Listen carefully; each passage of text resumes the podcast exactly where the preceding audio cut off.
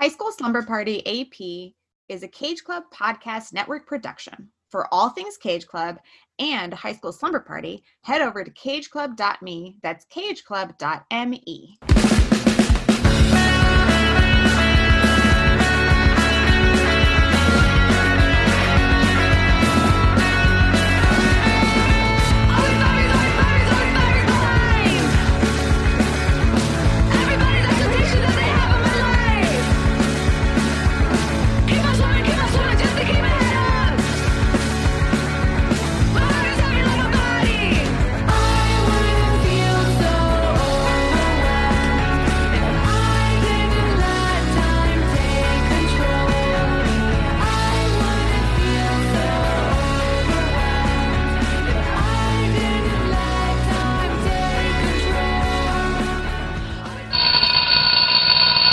Welcome, slumberers who take their studies a little bit more seriously.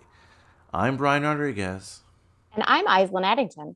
And this is High School Slumber Party AP, a study session in contemporary teen films. So, Aislinn, I actually made a note in our outline because I wanted to ask you this question.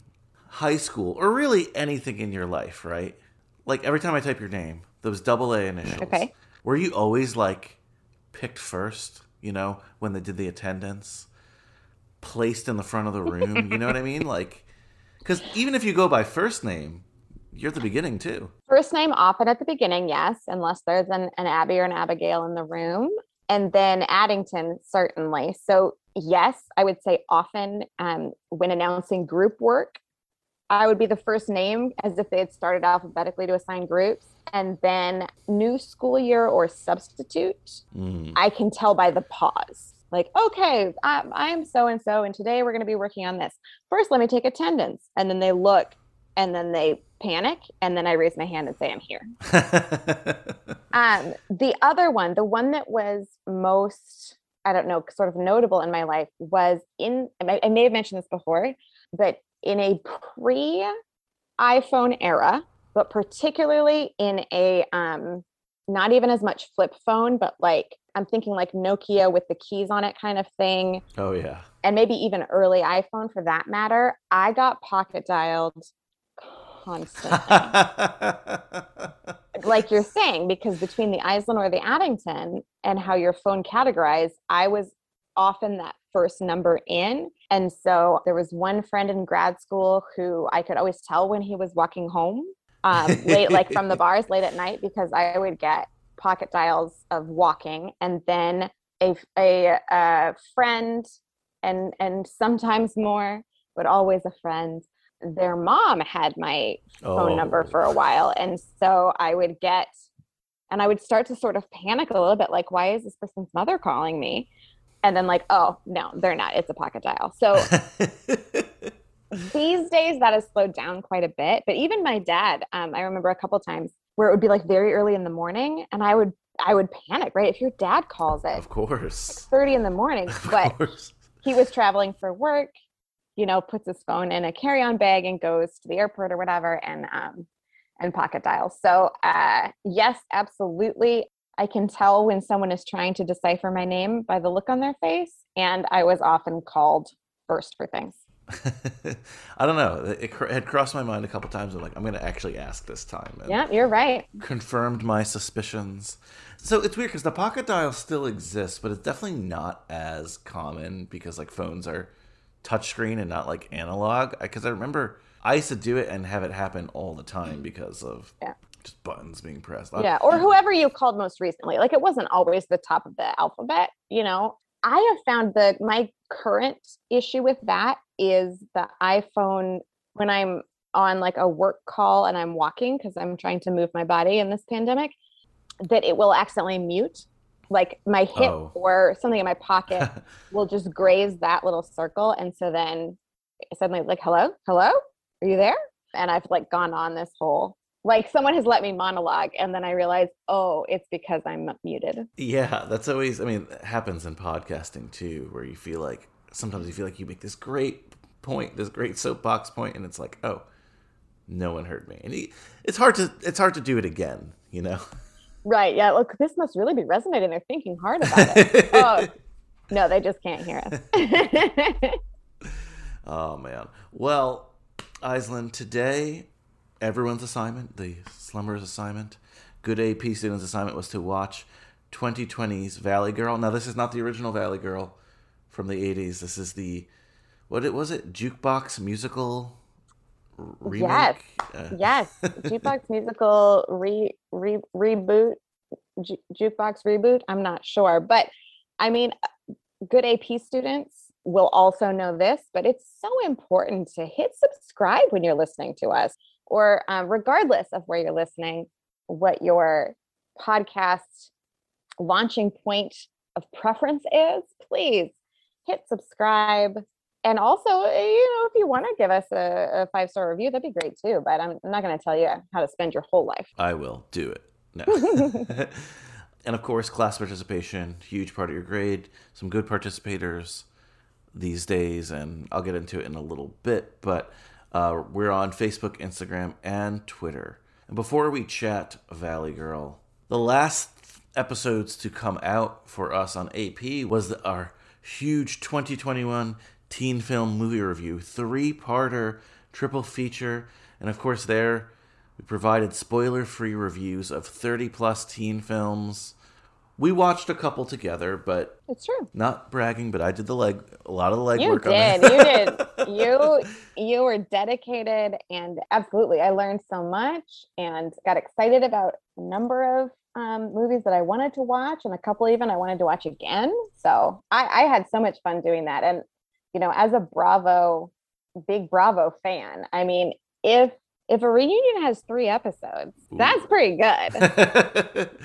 Yeah. So happy that folks enjoyed listening to it. and I was happy that you were there with me because the previous year, infamously on AP, because I talk about it a lot, I did it alone.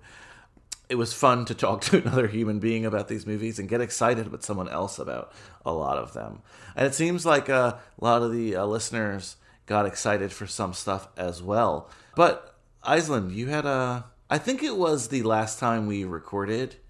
You mentioned something to me. I'm like, oh no no, save it for the next Eh. episode. By the way, it wasn't the only film, but there were some films that slipped through the cracks. We'll say in the 2021 Absolutely. teen There film. are always some snubs, some omissions, some accidents, and also, I mean, as I think we have all experienced in one way or another, time has lost a lot of meaning in the last couple of years. Very true. And so at first I wasn't sure, but I did ask after we had recorded this the year in review, I asked about West Side Story because my understanding from the stage play is that they're kind of in high school or some of them are in high school and I, I wasn't sure if it how it might fit in.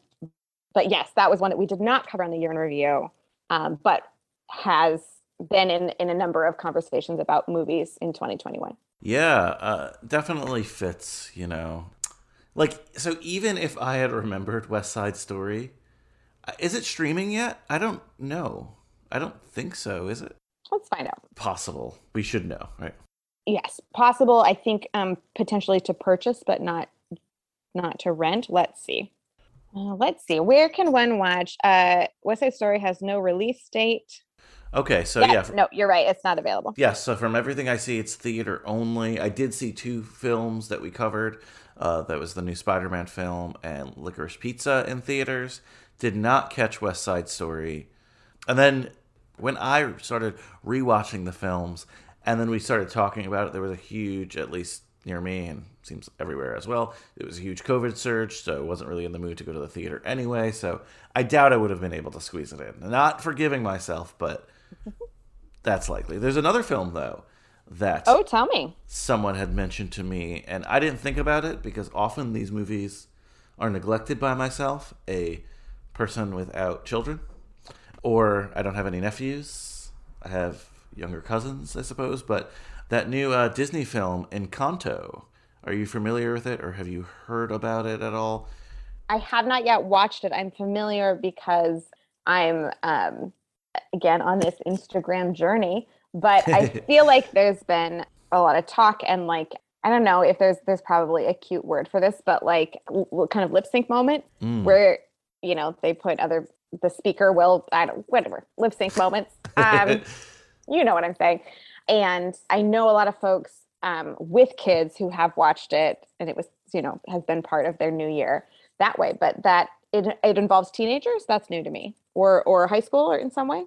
Well, the lead character is a 15 year old. Oh, so it counts technically. It's definitely again, if we were going to say who was this movie made for, it would it doesn't you know it doesn't have a teenager vibe in that sense, but could theoretically it fit in in this world? Yes, because again, Yeah. main character is fifteen year old makes sense. So again, fun overlook- to have an animated in there.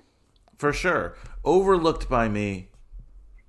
You know, shame on me, but because but because of that, I did not even bother to look at the age of that character because I don't know. Right. Not a, not on your high school slumber party radar.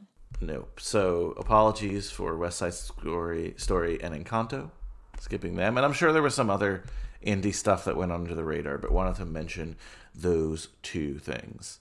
A couple other things um, in terms of feedback from 2021 teen film. A lot of people, a lot of people messaged me.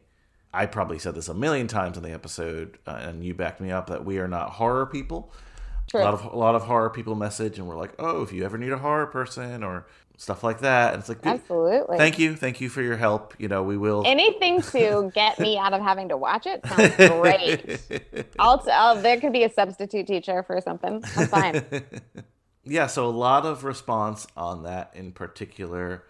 So, listener Bunny Carlos, often commenter on High School Slumber Party stuff, so thank you.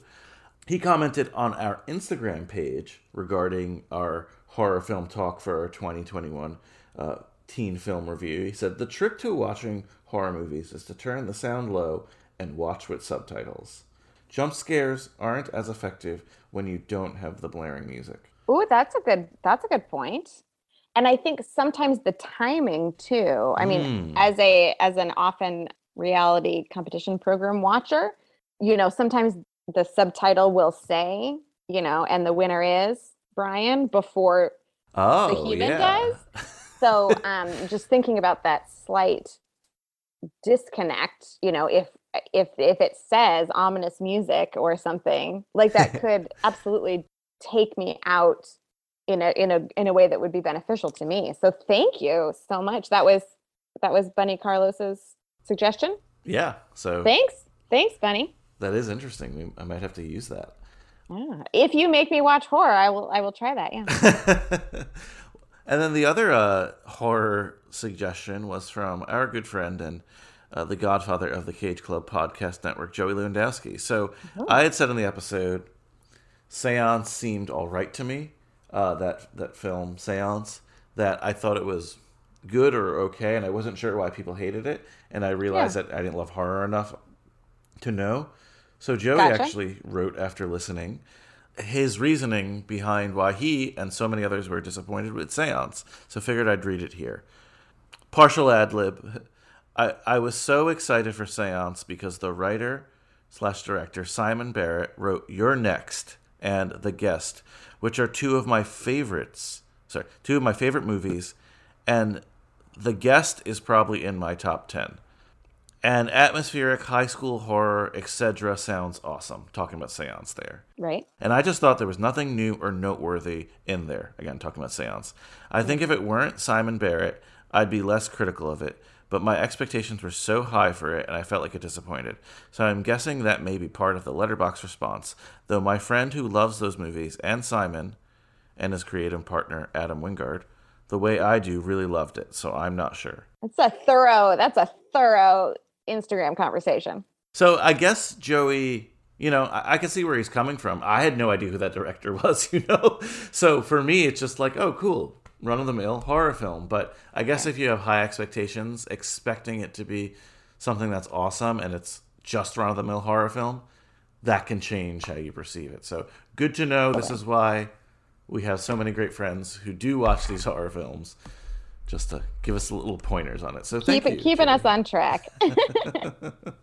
so another fun addition to High School Slumber Party AP that came out of the 2021 Teen Film Review is a homework assignment for you, Brian. Yes, yes, yes. And I did it. And this segment is called study abroad. And so for the 2021 film review, there was a lot of movies that, like I said, 30 plus. Um, originally, when I saw the list, there was like 70.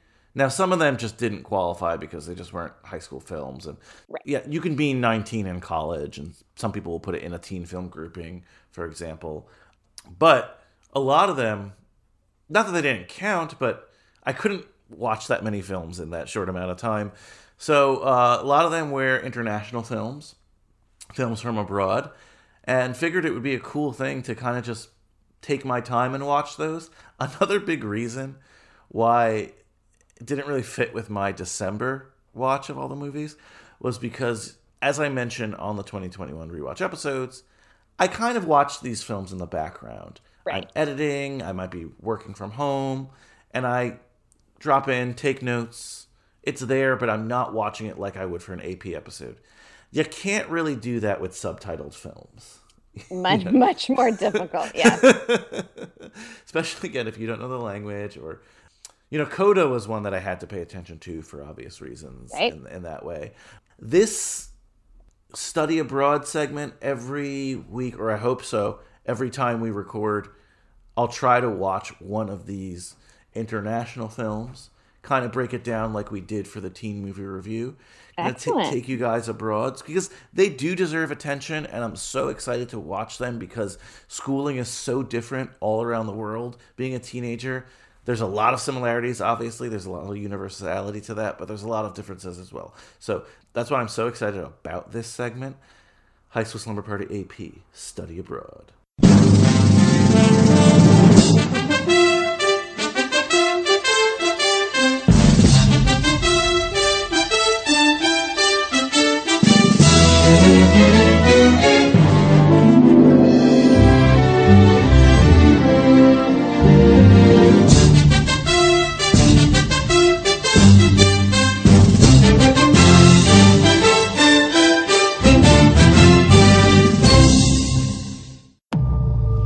Way to conquer fear is to just go through it. Believe you've got it. अब क्या बोलेगी घर पे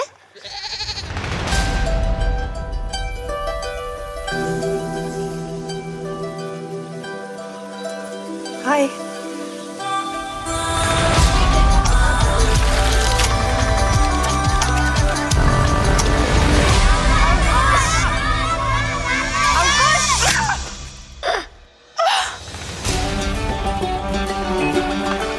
ये क्या है? मेरी varying गाड़ी है Oh my god, just like a skateboard.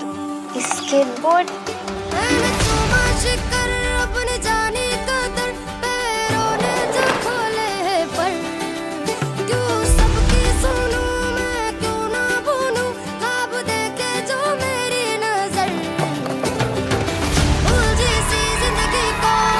These kids can't be skating like that in the middle of the streets. Doesn't matter where you go in the world, everybody hates skateboards. Okay, so Brian, you already admitted you did your homework. Can you remind us what was it that you watched? I watched a film called Skater Girl. Took a trip to India, if you will. So th- this is a film that's available on Netflix. Netflix is, is a distributor, so um, I don't think they're the producer, but it's a film they pushed a lot. It's a film I originally had on uh, the list. I actually pressed play on it, and when they were speaking Hindi, I was like, "Oh, I can just serve this, save this for the abroad segment.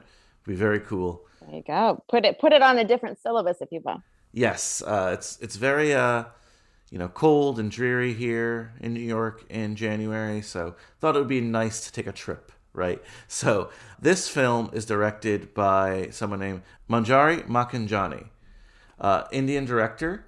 It says co-produced in the United States and India. Uh, did a little deep dive on that. the The post production was done in Los Angeles, but Oh, okay. shot in India, on location. And stats here 88% by the critics, 81% by the audience. Good scores, 3.1 on Letterboxd. This film was really nice. It was a really cool film. Off the bat, I'll say the negatives were could be a little tropey at times. Okay. I don't want to say predictable, but a little bit in that respect. Definitely a heartwarming sort of story. Not that that's a negative thing always, you know. I heard some criticism that there was a little bit of that white savior complex that we can see in a mm. lot of films.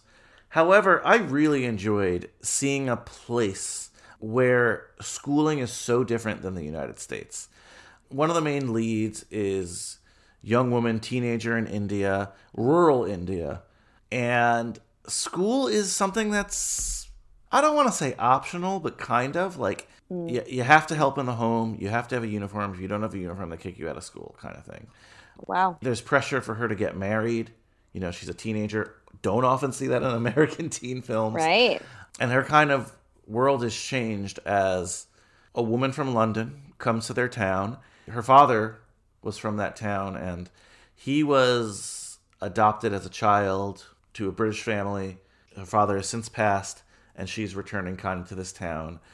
Really, I guess on a vacation, but more of like a vacation of self discovery. Okay. Eventually, her American friend drops by to visit with a skateboard. Mm-hmm. she buys skateboards for all the kids in the village. Oh wow. And yeah, so it's it's it's called Skater Girl because it's a skater film, and specifically the main character really picks it up, and it's really about her journey, how she finds a lot of freedom through skateboarding. The friend of the person who visits from London is American. Um, they end up building, with some help, a skate park in this rural town, and you know, fun stuff happens. Some not fun stuff. Interesting. Okay. It is pretty cool and heartwarming in that respect. There was some controversy behind the film, I read, as a couple people said that like the story was ripped off their own story. Oh. I don't know if that's true or not. I don't know enough about I mean, always tough when that that kind of thing happens because I want to assume sort of benefit of the doubt and that people aren't stealing things from each other, but that somebody has tapped into an individual experience that has some universality to it or has something you know that's interesting to or uh, compelling to others. So I, I hope that integrity was used all around but that sounds really interesting. Yeah, my gut tells me it's more that. It could have been as simple as seeing that because it's something that is true that like skateboarding has taken off a little bit in some rural parts of India, and it could be something along those lines. It might not be about a specific person or a specific thing. What was cool about the movie that I thought is that they actually filmed in this rural town in the exact state in India that they said they were in oh cool they actually built the skate park for the movie and just gave it to the kids in town and gave them skateboards. oh fun So that was nice. Again, I felt really my heart was warmed after Yeah, after after Skater Girl.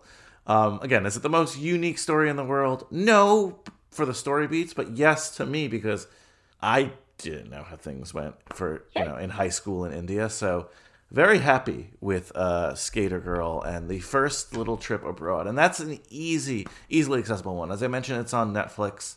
If you watch similar movies as I do, which you probably do, being a listener to this podcast, I'm sure it's come up on your like suggestions to watch on Netflix. So definitely check it check it out and let us know what you think. So um, who knows, maybe we'll cover it here one day. But yeah, Skater Girl. awesome your first your first study abroad with ap Love it, love it. Can't wait to watch more of these. We might as well get into this film, though. Very different story than Skater Girl. Takes place in the Valley, in Los Angeles. It is, uh, It is, of course, as we mentioned, 2020's Valley Girl. And so, just as a reminder, folks, we did record the main discussion of this podcast uh, or this particular episode, pardon me, in 2021. And so, uh, we might, I am probably me, has said something dated or that reference what was going on in the world. And so, um, just please, uh, as as you find those errors, understand we taped it um, prior to the year in review sort of things and so um, taped it did you hear how i said that because i'm so old we recorded it uh, previously so grains of salt and um, grace all around for that we might mention things that are not exactly true currently. Yeah, because we are good, good AP folks, and we did our stuff in advance. So we did We're homework. thorough. Yes. so let's roll the tape.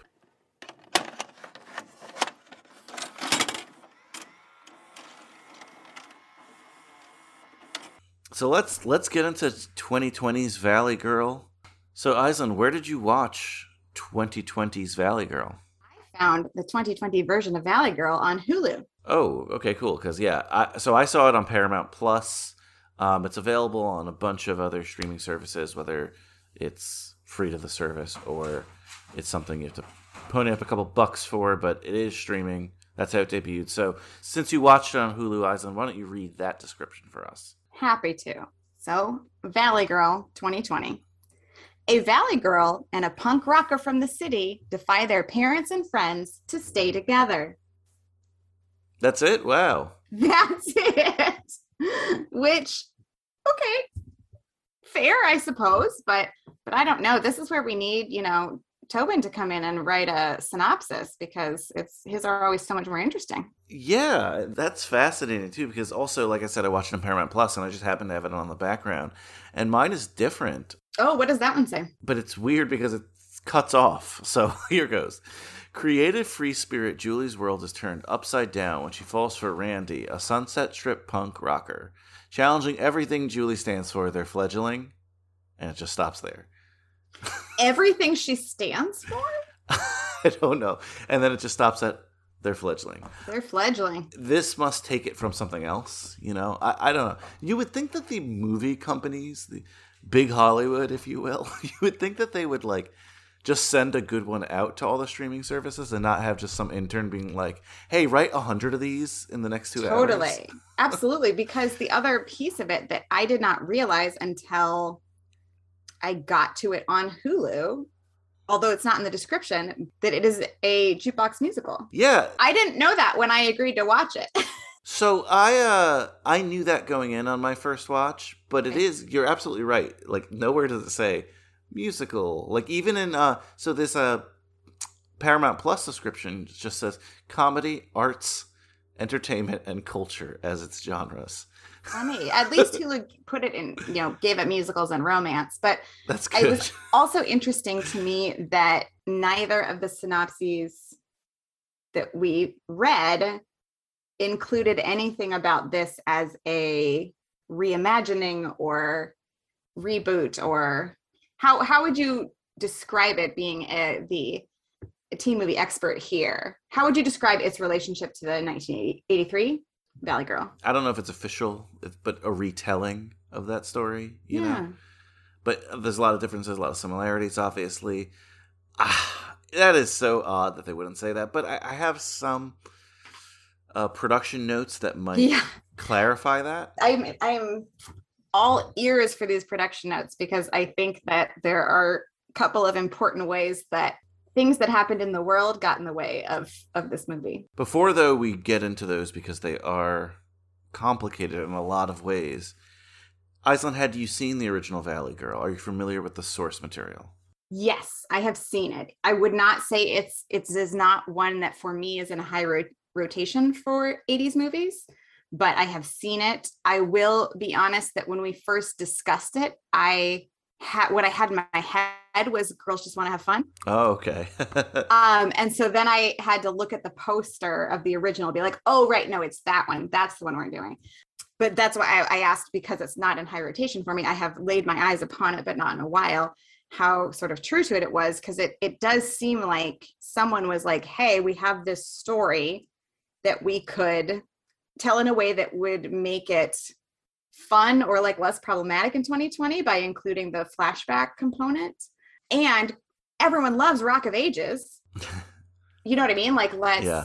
do that, but with pop and punk, and yet not really at all. So we'll get there. But yeah, there are there are some folks in this movie, and I read one sentence about like they originally wanted to do this in 2012, and then delay, delay, delay. So I'm very interested in your production information. Yeah, I mean, Valley Girl is something we've covered on here. Uh, we had a two-parter with my good friends Kate Hudson and Mike Manzi, uh, just because we talked for forever. Um, it was a really fun night. And uh, of course, this is the Cage Club Podcast Network, so it's a formative film in the network, obviously. Absolutely. One of Nicolas Cage's earlier work. Very honored that episode because Deborah Foreman, who played the lead in the original Valley Girl, actually listened to the episodes and fact checked us on everything, which honestly I appreciate and love. That's Uh, amazing. I love that. She sent me a message and she was like, okay, this is what you got right, this is what you got wrong. And it was pretty cool. I love it. Love when that happens. So if you are ever a a star of any of the films we cover out there and you have any bones to pick, please email. Or if you just enjoyed us, email. With an asterisk, I am not interested in hearing from Logan Paul. Okay, okay. Well, yes. that, is, well, that is fair. Actually, I, Logan Paul, I'm interested in hearing from you. Okay, talk talk to Brian. Brian will tell me all about it. Because, because that would increase the listeners of this show. Oh, valid point. and I would I will take that bullet. but but if this was just all things considered normal, if Logan Paul just sees me in a hallway, I really don't care. But theoretically, if he puts me on blast or puts us on blast, I don't mind. I'm sure a lot of people would side with us anyway. Um, yeah, Logan Paul, we'll get to it. But uh yeah, very formative for Nicolas Cage's career. So I originally had seen this in my 2020 famous 2020 rewatch. I had incredibly low expectations. I thought it was going to be trash. I don't like remakes a lot, you know what I mean? However, I will say this. I kind of have a soft spot for maybe the less famous movies, the kind of when I say second tier, I don't mean because of the quality. I just mean this is not the Breakfast Club. You know what I mean? Exactly. Just no, notoriety and like sort of cultural impact. Yeah, I don't mind if they remake these kind of films for a new audience, maybe that brings notoriety to the original source material. So this is not to me like remaking The Breakfast Club as a jukebox mu- musical. That would be sacrilegious, I think. That'd be that'd be tough. I mean, I'll be honest. I would go. You're talking to someone who has, as I have said, been to the Bodyguard uh, the musical. Um, I agree. Being you know less familiar with the first one, but familiar with rewatching 80s things now and that. So just as a preview for my thoughts, there are a few things that I really respect where they went with it or how they told it, and yet kind of on the other side of things like how they did it. I also was very confusing in some places to me. Like the choices that they made, some of the choices I really respect, other choices make no sense to me at all. And so I'm excited to talk about it. yeah, this is a wacky movie. There's like no This there's wacky is a great is a great word for it. There's no way around it. So on my first watch, call me pleasantly surprised, and I'm not saying that, that this is a good movie or a movie I enjoyed or one of my favorite movies of 2020,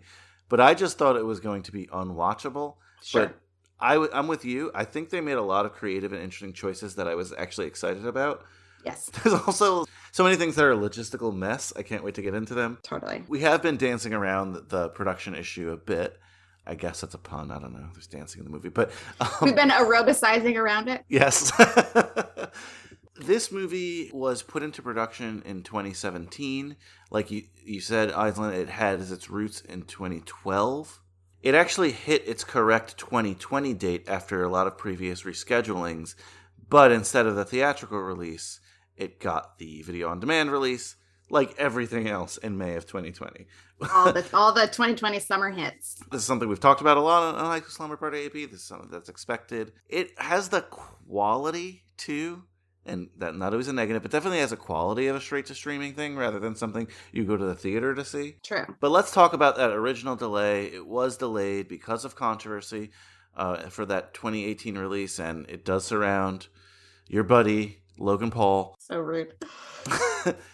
which people like Logan Paul make me feel so removed from youth culture. Um, him and his brother being these huge YouTube stars who I was vaguely familiar for, even when I watched this in 2020. Right. I was vaguely familiar with. Um, now I'm more familiar with because they're both popular in boxing, which I don't watch, but I know like Jake Paul's boxing matches outdraw in money actual boxers who work their whole life to box. Oh, that bums me out. And that's reality today. Right. is- it- I mean, it- and I don't. Yeah, I don't begrudge people turning I kind of do. something small into a career. Like, you know, I I would love to. I don't know because I think I and again I am even much further removed from youth culture. I want to say there there's Vine in there somewhere, and yeah, that's how they and both so there's a start. very different between what is it seven seconds nine seconds and like being an actor or having something to say on a um platform or i don't know it's just yeah. i think i think we are seeing how those things don't translate and yet in the movie all i needed from that character was logan paul. So in terms of acting i'm not i'm you know it's it was fine. I was annoyed when i saw him just because i'm annoyed by like you're saying that kind of influencer culture.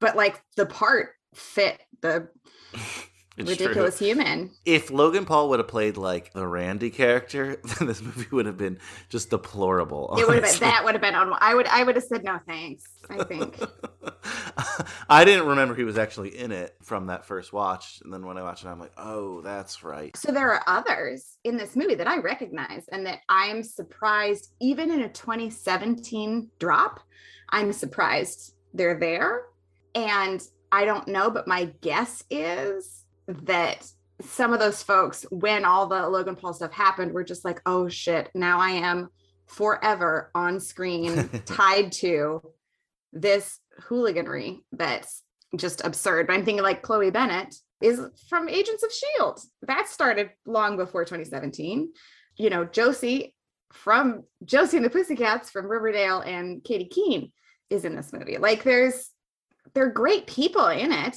i don't know but were they had they started in, tw- in 2017 2018 i don't think it would have drawn those people and the influencer at the same time you know what i'm trying to say i think it was a unique moment where they all got there and now knowing what we know i don't think we would have had the same cast Yes and no. Uh, this is a cast casting model we will probably see a lot more of. We saw a little bit of in um, Work It, right?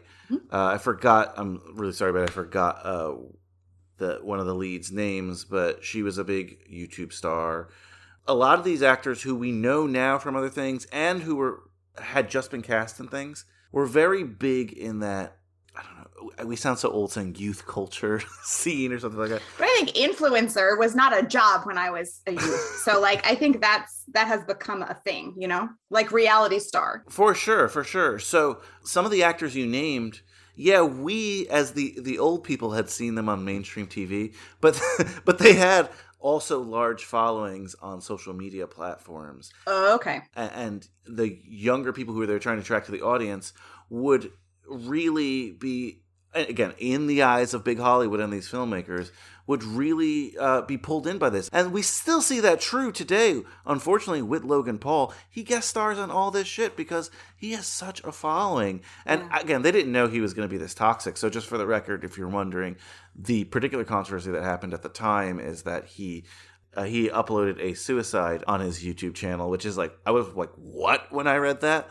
Insane, In- in- completely I- just yeah. nuts. It's just too much. But so I guess what I've just heard you say, translated through my brain, is that this is a from Justin to Kelly. Oh, This- oh, This nice. is we have young, talented. That is in quotes. I, I do find many of the people in this movie talented. so I, I'm just being snarky, but young, talented, well known in some circles people and putting them in a movie because if people like to watch them in these other places, of course they'll watch them in a movie. yes. Is there anything No, hundred percent. that That's that's a like from Justin to Kelly is a great, which is of course if you're not familiar with like uh, American Idol film, sort of. I have watched independently for fun, not for a podcast, four times. Oh my goodness. That's a, like a prototype for this, but you're totally right. Like getting people who are young people who are hot at the moment, throwing them in something and trying to take advantage of that. However, the second layer to that, and this is completely an invention of our modern times today, Sure. is since these people do have big social media followings, they will post about it, they will share it, they will be doing marketing for you. And that's the idea. Now that backfires because Logan Paul makes the movie a little bit toxic, but we'll see other movies where maybe that doesn't backfire so much. It's definitely a strategy. I know Sure. it from also, you know, having friends who are actors now or models now that they're expected to have these huge social media followings. They'll look at your Instagram and, and oh, do you have a TikTok? Let me see your TikTok videos. Right. Yeah. Who's how often will you post for this? Yeah, exactly. So this means something today in a weird way because the purist in in our hearts who just wants people to make a good film and cast the right people and all that that is so different to like hey let me cast this guy because or or this lady because she has you know all these followers and she'll tiktok Right. about it like Right. it- We've got this property. We're not really sure what to do with it. Jukebox musicals are good. People are loving these fine TikTok folks. Like it's sort of that thing of like I do have some good tasting, you know, fruit in my house. It doesn't mean the smoothie is going to be good every time. good, good call. Good, definitely good call with that. And who knows, like the evolution of film, like we might be going in that direction where Logan Paul was an Academy Award. I hope not, but oh like, oh my god. but- I mean, we've seen stranger things happen and so I you know, I'm a little bit bummed that you put that in the universe, to be honest, but but I I will move forward assuming that if that happens, it it is because there has been a real a real shift in attitude. The bottom line though with this movie, and this is answering a question early that we'll get to. They did not make this movie for you and me. If we happen to watch it, great. If we happen to enjoy it, great. They definitely made this movie for teens who are who are going to be attracted to the stars in it, and to reintroduce them to these old hits because that Yes. that's popular now too. and, and to their parents a little bit. You put Alicia Silverstone in something, and I just did a fresh watch of Clueless for the contenders. And so I was reminded what a moment that was. And so it's it's a little bit funny to me of course so we're taking something that was a moment in the early 80s. We're adding ingredients from something that was a moment in the mid 90s and we are handing it to you in 2020. Um, I think is just very again not just because all things taste good doesn't mean they'll taste good when you put them in the blender. And I think they did some really interesting things that made it more compelling than I expected as well. part of the again the weird mixture that makes this film that's for sure. We'll get into alicia silverstone. Do want to mention though the director rachel lee goldenberg. We'll probably talk about her again because she had two 2020 releases. This but oh. again was supposed to be released sooner. But also she's the director of unpregnant which is on our list. Oh, so Oh, that's great. I look forward to talking about that. I know that's that's on our um for for the listeners, you can cut this out if you want. We have a must-do list and a this would be easy to do list. And so unpregnant is on our must-do list. yeah yeah we have sort of like We have a tiered system. it's like if if we lived together and it was like, oh, are we gonna cook the big meal and get all the, all the ingredients, or we're just ordering out today? So Exactly. sometimes we want fast food. Sometimes 100%. we want I to eat it. agree. And honestly, that's how I and I've, I think I'm sure I've said this on the contenders, if not here. That's how I consume culture, right? I'm a very I won't say high low person, but like middle low person where I yes, I know what nourishes me. And that's like maybe I'll watch the newsroom again or something, right? but I also love a donut from time to time. In fact, I bought myself a donut today. there you go I go. was stressed out and I thought I deserve this donut. And so, yeah, I've watched the donut that is from Justin to Kelly several times. so um, I'm I'm all in for having uh, multiple lists for multiple purposes and enjoying them kind of within that context. And I'm so happy they kept, uh, well, for a lot of reasons, but that they have a women director here because Valley Girl, directed by Martha Coolidge, and that's like again one of the few until the modern era. Of course, you mentioned Clueless, Amy Heckerling. We do get Sure. get a couple, and uh, the Slumber Party Massacre series, um, all directed by women, but it, it's very rare. So uh, glad that they kept up the Martha Coolidge legacy with Rachel Lee Goldenberg here, and clearly she's gone on to do uh, another teen film. So I'm glad she's still working because that's something we see as well too. Unfortunately, other than that, I mean, I think we've talked about pretty much everything along the production lines, but do do want to get into this cast because it is wonky to the billionth degree. Yes. So, in comparison to the original film, there are a lot of characters from that film. Most of them are named the same thing. A lot of them do the same things, and then Mhm. there's some just kind of. I would say most of the characters are from the original film, but Mhm. they're just they're not carbon copies in the slightest. So, just to clarify, there's scenes that take place in the 80s, and there's scenes that take place today Present or whenever day, yeah. whenever today is. Um, and we can talk about that because it's very confusing. Um, so Jessica Rothe plays the '80s version of our original character, Julia Richmond. Were you were you familiar with her at all? I wasn't. I was impressed with her in in two ways. One, I thought she embodied what she needed to for this film in a great way of that like I can blend into the mall culture and what I kind of what I know, but that spirit to branch out. I, I thought she just did lovely in that. And I would absolutely believe that she could turn into a Lacey Silverstone today. Like I, I you know, I think, you know, it's not the what is it, like League Their Own, right? Where the there's two Geena Davises and you're like, holy crap, is that the same person? It's not that, but also we don't all look like we did in high school. Um, Very and true. so I thought that was a great matching for the flashback versus the the true story that takes place in the 80s. It's sort of bookended, I guess. Not really, because the end it- it's a flashback. Um, and so I, I was not uh, familiar with her. I, I think I looked her up her IMDb while I was watching it, but there was not a lot that where I overlapped with her previously. Where there are other people that I'm like, oh, I know you, I know you, I know you. She was new to me. Has she been on High School Slumber Party before? I don't believe she's been on High School Slumber Party before, but I think if you're a horror fan, which I know Aislinn you're not, you Mhm. might be familiar with her in the Happy Death Day Happy Death. Day. Yeah. I I know that's uh, the Godfather Joey Lewandowski, one of his favorite horror series going out today. So maybe from that, I'd seen her in that film. So that's really where I knew her from. She had a a show on Amazon called Utopia that got canceled. Um, I think last year. Other than that, really, I knew her from Happy Death Day. But you mentioned a High School Slumber Party Hall of Famer, Alicia Silverstone, Lisa Silverstone. older Julie Richmond. I love her. I love. I love her too. She is kicking ass in the mom category. She has been the mom in everything I've seen recently. and not seen but like walked through. I believe she's a mom in the babysitters club netflix show that's quite popular. I remember when she came on suburgatory.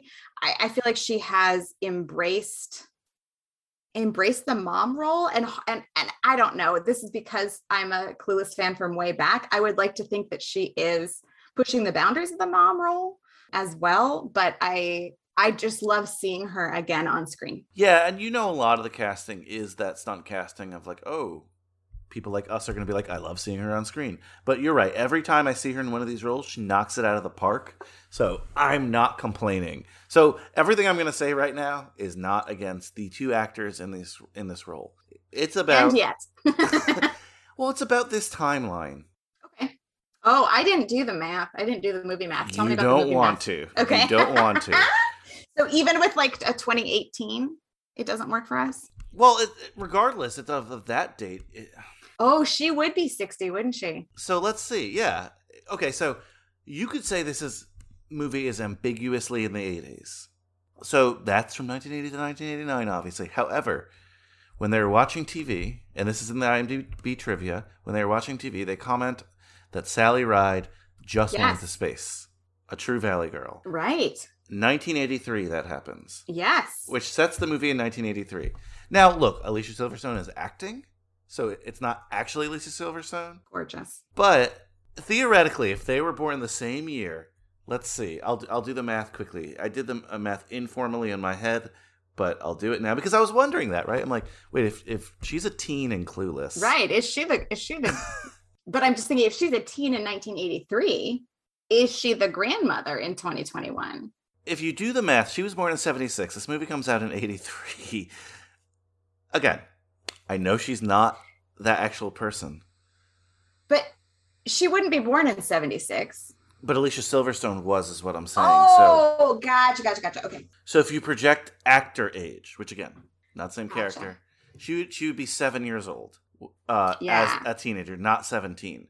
Gotcha. So we're more probably looking at someone in the range who's at, at least 10 years older. yeah. I was doing the other math of like if she graduated high school in 1983, in 2020, would she have a high school student? Because that's almost 40 years. Should a movie like this involve this much math? No. Yeah, probably not. Okay, let's move.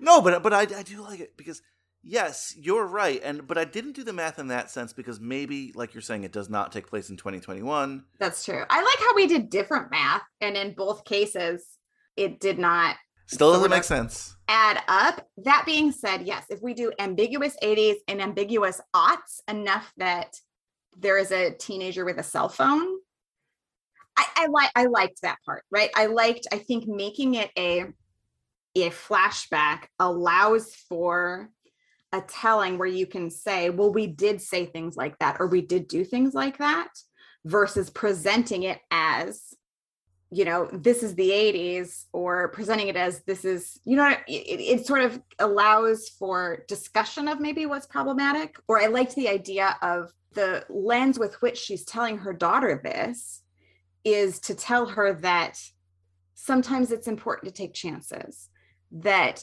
making your own path it can be scary and and people might not like it but you know being true to yourself is important.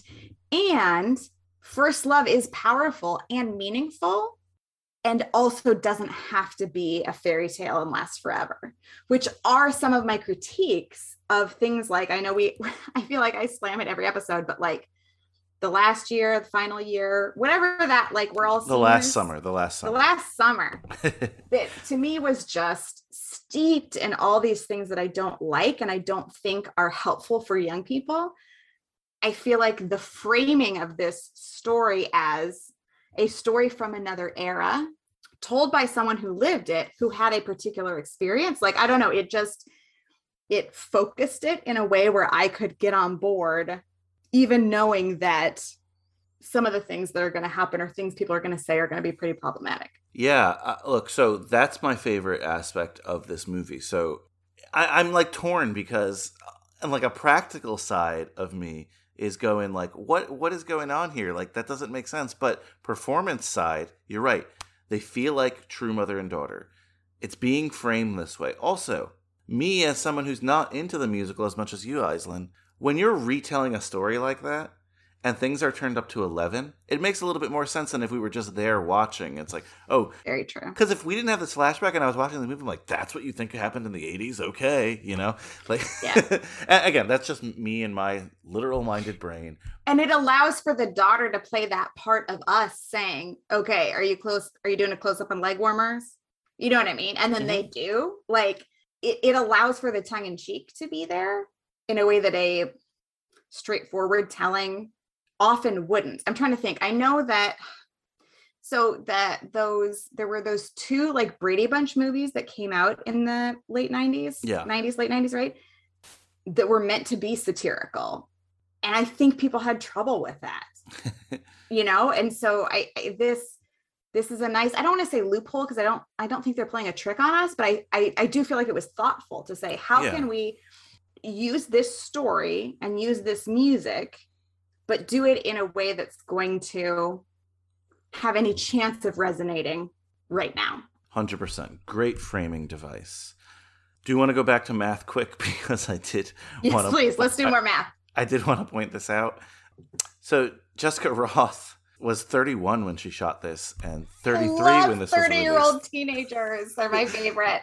But you have Alicia Silverstone, who's playing younger than probably the role, and the person who's playing her younger is playing older than her role. So I think they're like 10 or 11 years apart in real life. But you know what? Maybe that helped us see them as becoming the same person. Like we didn't see like a pimply, awkward teen Sure. become. So I don't know. I don't know if it's effective or not, but I, it, it didn't matter in the end. It just I thought it was funny.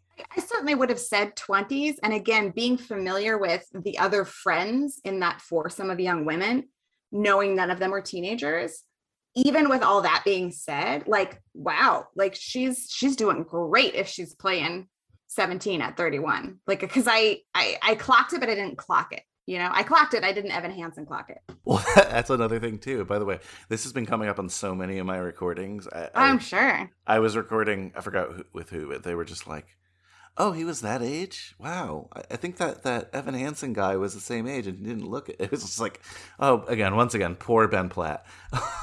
Poor Ben Platt. Good thing he's rich. True. Josh Whitehouse. He played uh, Randy.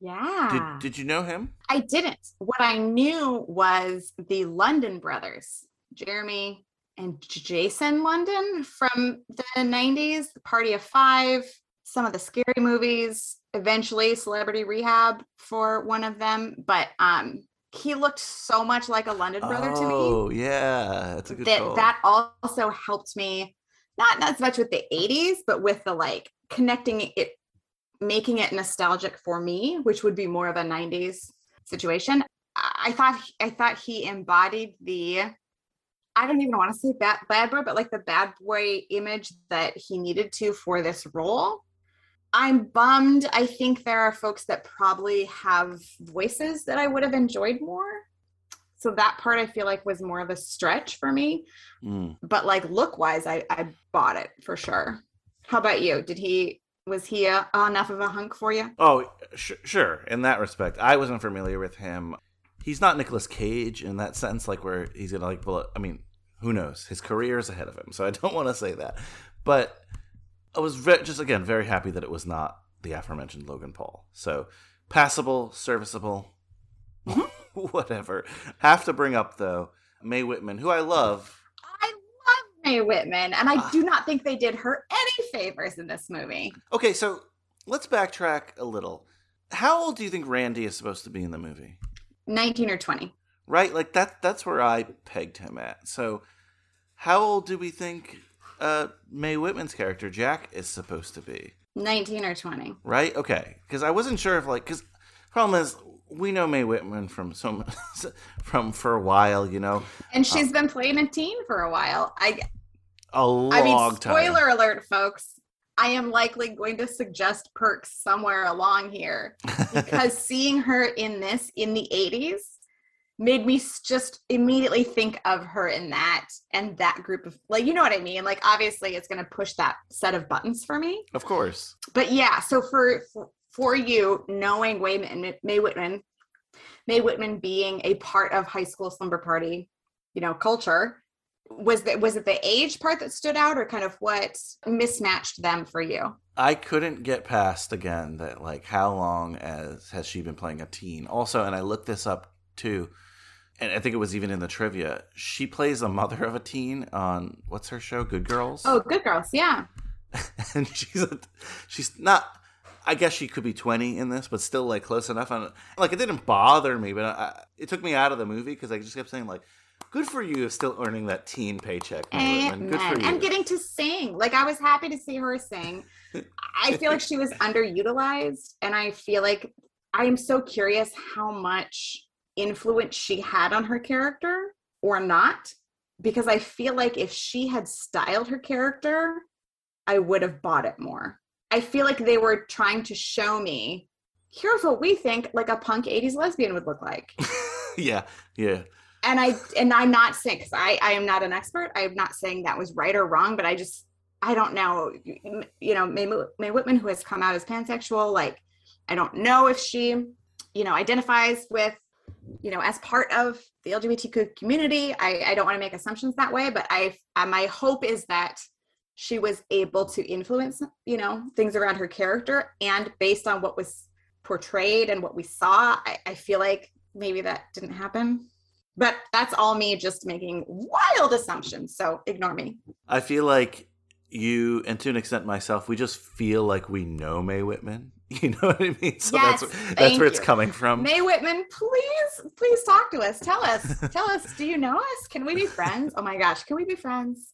So i don't think we need to talk more about logan paul playing no Mickey we've here. we've talked enough. But So the who- other female friends. Yeah who were the teens that you were super familiar with in the film? So chloe bennet i made a, a very sincere effort to watch agents of shield when it came out and i didn't make it very far. So i know that she's i mean that was that's big right that's marvel that's you know, all the things. And so I was surprised to see her in this role. I think she played well. Again, I don't think this is a role that was very well thought out, right? Is she a best friend? Is she a villain? Is she boy crazy? Is she queer? Not that you can't be both, but it just, you know, it wasn't, I don't think it was a 3D character. And then Lauren, um, Ashley Murray, I know from the first two seasons of Riverdale, which is as far as I got. That's where I knew her from as well. Yeah, and she's so talented. And again, I think a little bit underutilized, but also thinking about thinking about the timeline for that, that makes a little more sense to me of like you know, maybe Riverdale hadn't quite popped yet, so she, so she was more of one of the gaggle of girls friends. She got to sing a little bit, she got to dance a little bit, you know, it's a good day. And then Jessie Ennis playing Stacy, um, she was very familiar to me as well. Do you know what you recognize her from? Because I knew the other two, but I wasn't too familiar with Jessie Ennis. Yeah, I mean, one just you know her face was very familiar to me, but um, she was in the Disaster Artist. she Oh, was that's in the right. House, which is not a good movie, but has so many people that I love in it that I've seen it. And then that um, Melissa McCarthy, Life of the Party. uh, Yes, she was yes, also okay. in. Good call. Yeah, Um, she plays she was Stacy in, in. Love on Netflix. I would have seen her in. Yeah, you're right. Because again, familiar face, and I just I really wasn't aware where I was familiar with her from. That's pretty cool. So, uh, just a little background though on the Friends.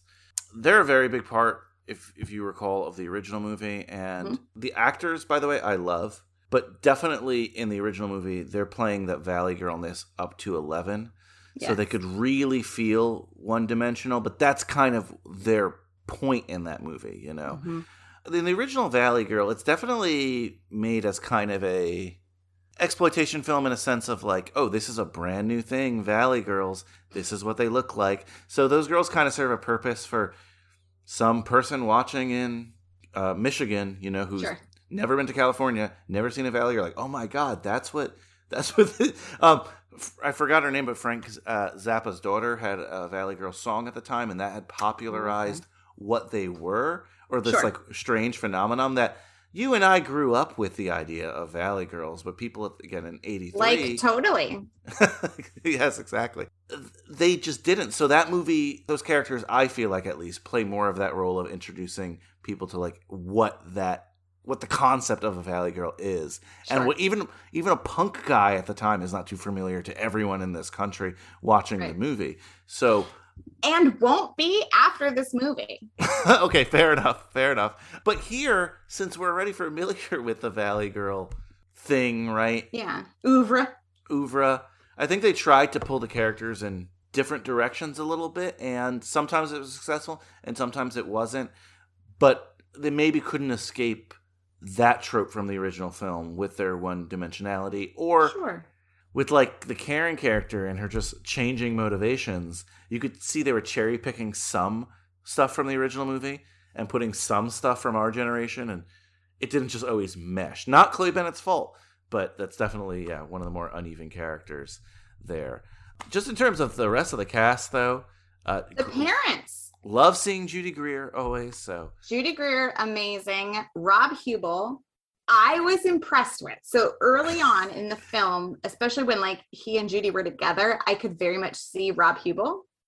And then like the Sally Ride scene, honestly, was I think the most sincere Rob Huebel moment I think I have ever seen. Like and I, I mean that as a sincere compliment, even in in a movie with the lowest of stakes if you will, right? Especially with the, I mean, with the book ending, it kind of is, right? Because we know where Julie ends up.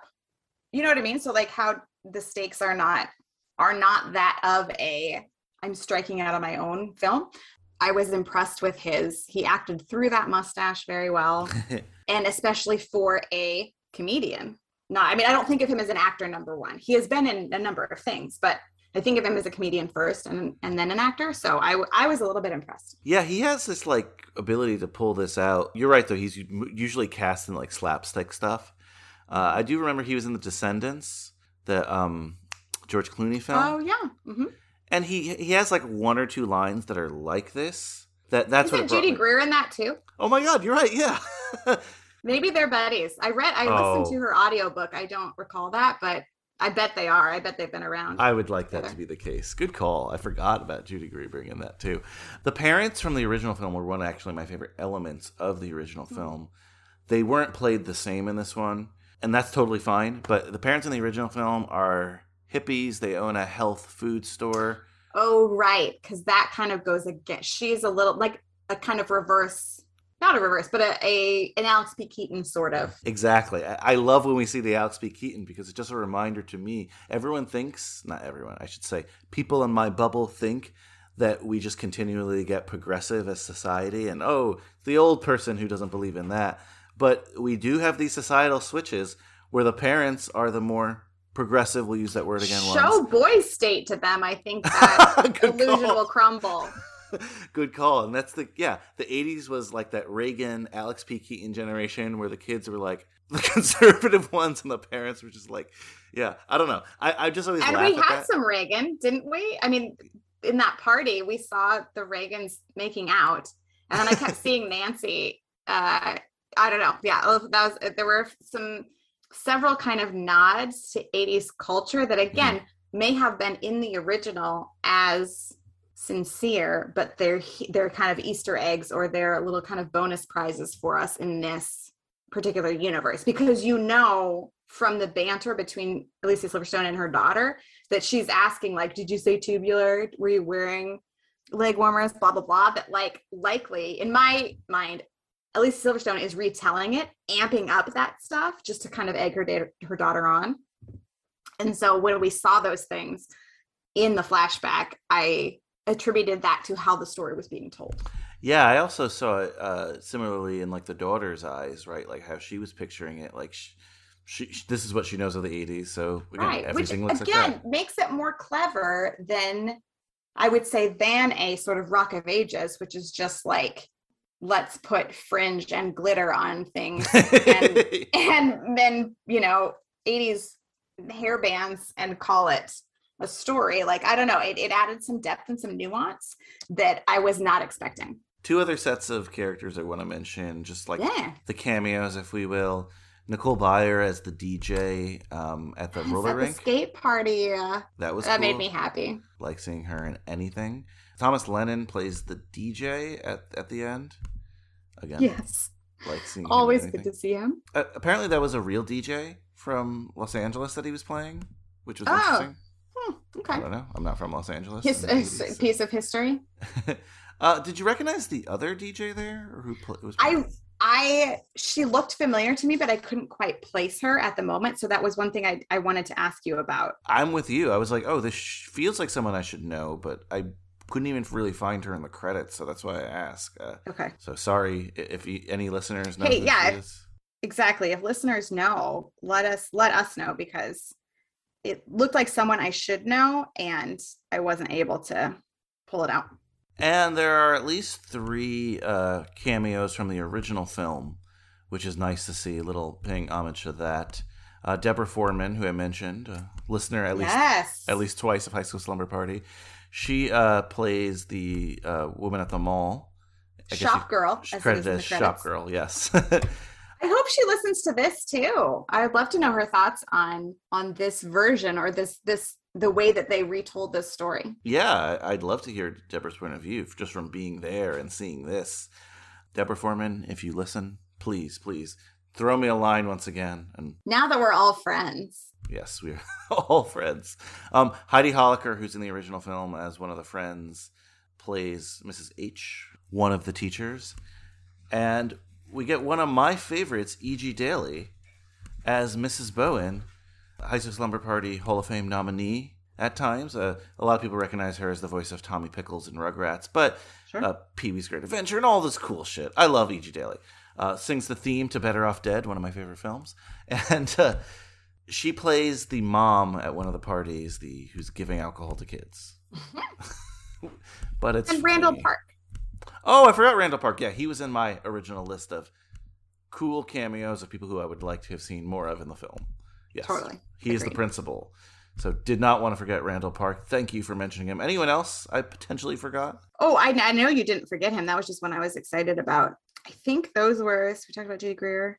I mean, I don't know. I for me, like Mae Whitman is almost a cameo. It's bigger than that, but I she's just a legacy. So I don't know. This is the a Mae Whitman appreciation podcast. I I guess I should mention the mayor of Los Angeles at the time, Eric Garcetti, is in the film, but I don't really care. I don't really like cameos of those natures, unless it's like a political cameos make sense in things like Parks and Recreation. you know what I mean? Yes, but I don't think they age well in in an already like period piece. I don't know. You just never know. Uh, whatever. I never lived in LA. I don't know how Eric Garcetti's tenure was there, so Sure. whatever. Let's talk though the movie favorite moments, just things you enjoyed, and a lot of music here. So, Aislinn, the floor is yours. Let us start with the music. I've got two things to say. so again, I think I've come in so far pretty um as you had mentioned, the bar was somewhat low. I wasn't sure coming in if this was a pure reboot. I had seen the musical in there, so I was like, okay, jukebox musical, that's not what the other one is. So it is some sort of hybrid. And I have given praise for how it has, how they framed it and how they could pull out some themes that sit better in 2022 than maybe some of the original themes. All that being said, the jukebox musical part for me did not work very well. Mm. I love a musical. I love people breaking into song. I enjoy listening to people singing.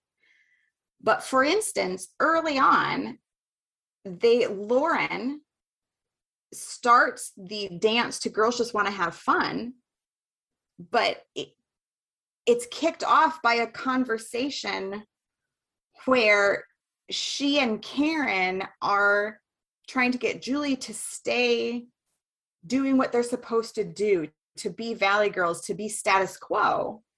And in my understanding, Cyndi Lauper was not about being status quo. And Girls Just Want to Have Fun also was tongue in cheek and was not a reduction of femininity into we're just here to party. Like it was, it was meant to be part, you know, part of the revolution. So for them to use it in that way or for that to kick off that song, a song I enjoyed, the choreography I enjoyed. Like it was a cute dance number in a musical, but it didn't really fit. And then I feel like I feel like what they did was take the titles of songs and put them in. But when you sing the whole song, the song is saying something very different than what the movie is telling us is happening. Was my experience with it. That's number one. You can decide who I want to take me, Mike or Danny. Danny has the bod, but his brains are bad news. I mean, he's going to Cal State Northridge. Like, we're going to Northridge? Yeah, but we're not going to actually date the guys who go there. But I mean, you don't have to worry. You're set for life with uh, Yeah, Kate. you guys are so getting married. I'm so sure. I mean, people are waiting now, you know? Some girls don't even get married until they're like 23 and stuff. If I'm not married by 23, I'll kill myself. But I'm not even sure what I want to do with my life. Yeah, that's why you get married. so you don't have to do anything. Yeah, like once the divorce is final, my mom has to like get a job. Well, what does she like to do? Be married. Don't bring up your mom's divorce, Stacy. It makes me really sad. Sorry. Does anyone want a Diet Coke? Okay. four. No ice, Stacy. Okay, But what if you got a bitchin' job? You know, like designing clothes or Lauren dancing. Why would you want to? To have a life, to like be independent. Ew, bummer. But it's the 1980s, guys. Girls can do anything. Oh, girls just wanna have fun. I come home in the morning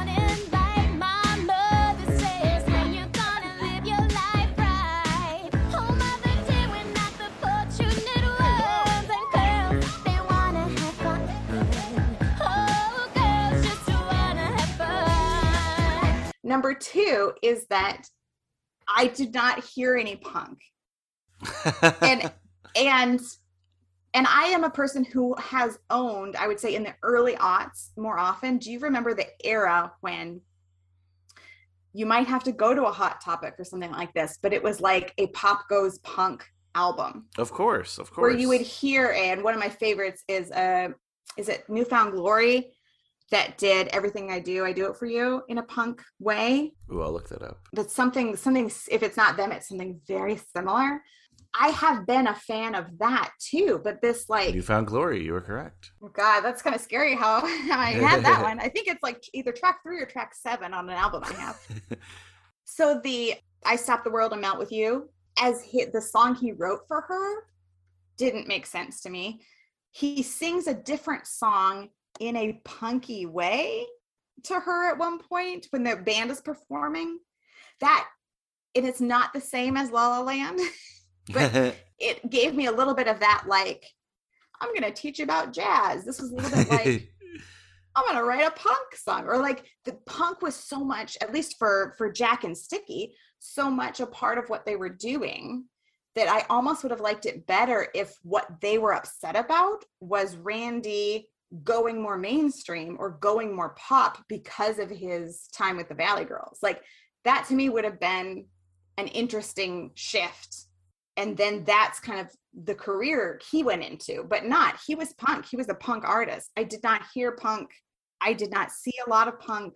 You know, I, I felt like that was lacking. I don't know. It was all it was all 80s pop, just kind of bad remixes. What are your thoughts? We'll work a little backwards. So the Melt With You part, that was the hit track off the original Valley Girl album. So I think they just wanted to make that stand out. And they were actually thinking of calling the film Melt With You, which is kind kind of goes to what you were saying. Why? Um, No, I, I'm I'm glad they kept it Valley Girl. yeah, it's totally fine. So I'm with you there. We definitely don't get a lot of punk here. I get why though. Like they're trying to, I don't, they're not clearly not going for accuracy in Sure. these things. And I'm in agreement with you in a sense. They they had a difficult task at hand because normally they're the good jukebox mu- musicals, like like Mamma Mia, Moulin Rouge, things like that, right? Like Moving out. moving out, right? They're taking these songs and they're writing the story around them. Or you can write like write original music for a story you already have, which off the top of my head I can't think of any, but there's tons like that, right? This is a story that they have that's that's not original and not original music, and you're having to, for lack of a better word, but it's the word that's coming to mind, melt it together, right? Yeah. And it's not always working in that sense cool songs. A lot of these songs I love. Not necessarily these renditions, but a lot of these songs I love. Some of these songs are some of my favorite songs of all time. Totally. You know, and I love the original Valley Girl. But like you said, what is going on here with some of the, like the placements? Like, oh, it reminds me of like old sitcom strategy. And again, I love old sitcoms, but how the writers' room, at least what I've been told, used to work. Right, the big chalkboard. Everyone put ideas for the season. Let's see how many we can get into this episode and figure it out. Right. Oh, let's have Chandler and Rachel eat the cake off the ground today, you know? And that's fine. Let's make Joey so dumb that it's hard to understand how he has survived. 30 minute format, we get it. That's like how that works. In- this, it's a little bit odd because, I, again, I felt like someone was in the room saying, oh, we have to have girls just want to have fun in this. We have to have take on me in this, and let's do it. I also blame Glee. um, Oh, or like Glee call. culture. So if we're thinking back to 2012, where I would say from, I did not watch the whole thing, so I can't. Again, I started, I started it because at first I was like singing high school, love it, I'm here, right? And that was also one where a title of a track, so like the headline of what the song was about, or the the line that's repeated over and over again that made sense with the plot, but like what that song was about may or may not have anything to do with what's going on in the show in the in yeah in the TV show. And so it felt similar but like worse again because like you're saying the format is different. In a high school TV show where this is what folks tune in for every week is one thing. Creating a, a film that could stand alone is something very different Thank you for bringing up Glee. It didn't even cross my mind, but you're absolutely right. When you look at the timeline and just like, especially at the concepting of this film, Glee is. I wasn't a big Glee fan, but Glee is clearly making it work because it was a huge hit. I think it's. A, uh, you're right. It's easier in that 30 minute section, but I think eventually it even got difficult for Glee because I've heard later seasons of Glee are complete trash. Again, not my words, but that's what I've heard. Famously, what is that one that everyone always sends me, and I always send other people? Kate Oh, Hudson or Gwyneth Paltrow. no, it's oh, it's uh, Sarah Jessica Parker. Let's have a I, that was kiki. my third one. I was going to say Sarah Jessica Parker Oh my god. Okay. or SJP. it's hard because I think she's a nice person. Just feel like it's off the rails. oh man. Were there any songs or numbers here that really stood out to you that you liked or maybe disliked? You already mentioned Melt with You. I, I like that song and I get its inclusion. You're right. It doesn't exactly fit. It doesn't seem like that would be something he would write. Mhm. What else really stuck out to you? I I did like, and I'm not recalling the song right this second. So Jack and Randy's relationship, um, that they're roommates, that they're bandmates, and and so there's a parallel between Julie and her friends and Randy and his friends. Like none of the friends are happy about this relationship kind of thing. And there's a moment where um, Randy and Jack have a moment on the roof of the building that they live in or squat in or whatever Mm. and that they sing a duet i i really liked that because i felt like that you know i i am trying to remember was the jack character like the jack character was not was not a woman in the original No.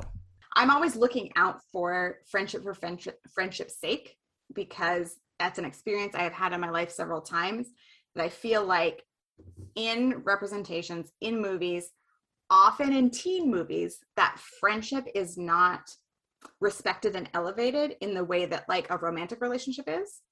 So what would resonate with me is this duet that these best friends would have when they are having strife and conflict in their relationship. So that one I really liked. And because Mae Whitman was singing, and I love her and I love to watch her. So I think that was a song that that I've remembered days later after watching it. I believe that was Boys Don't Cry by The Cure.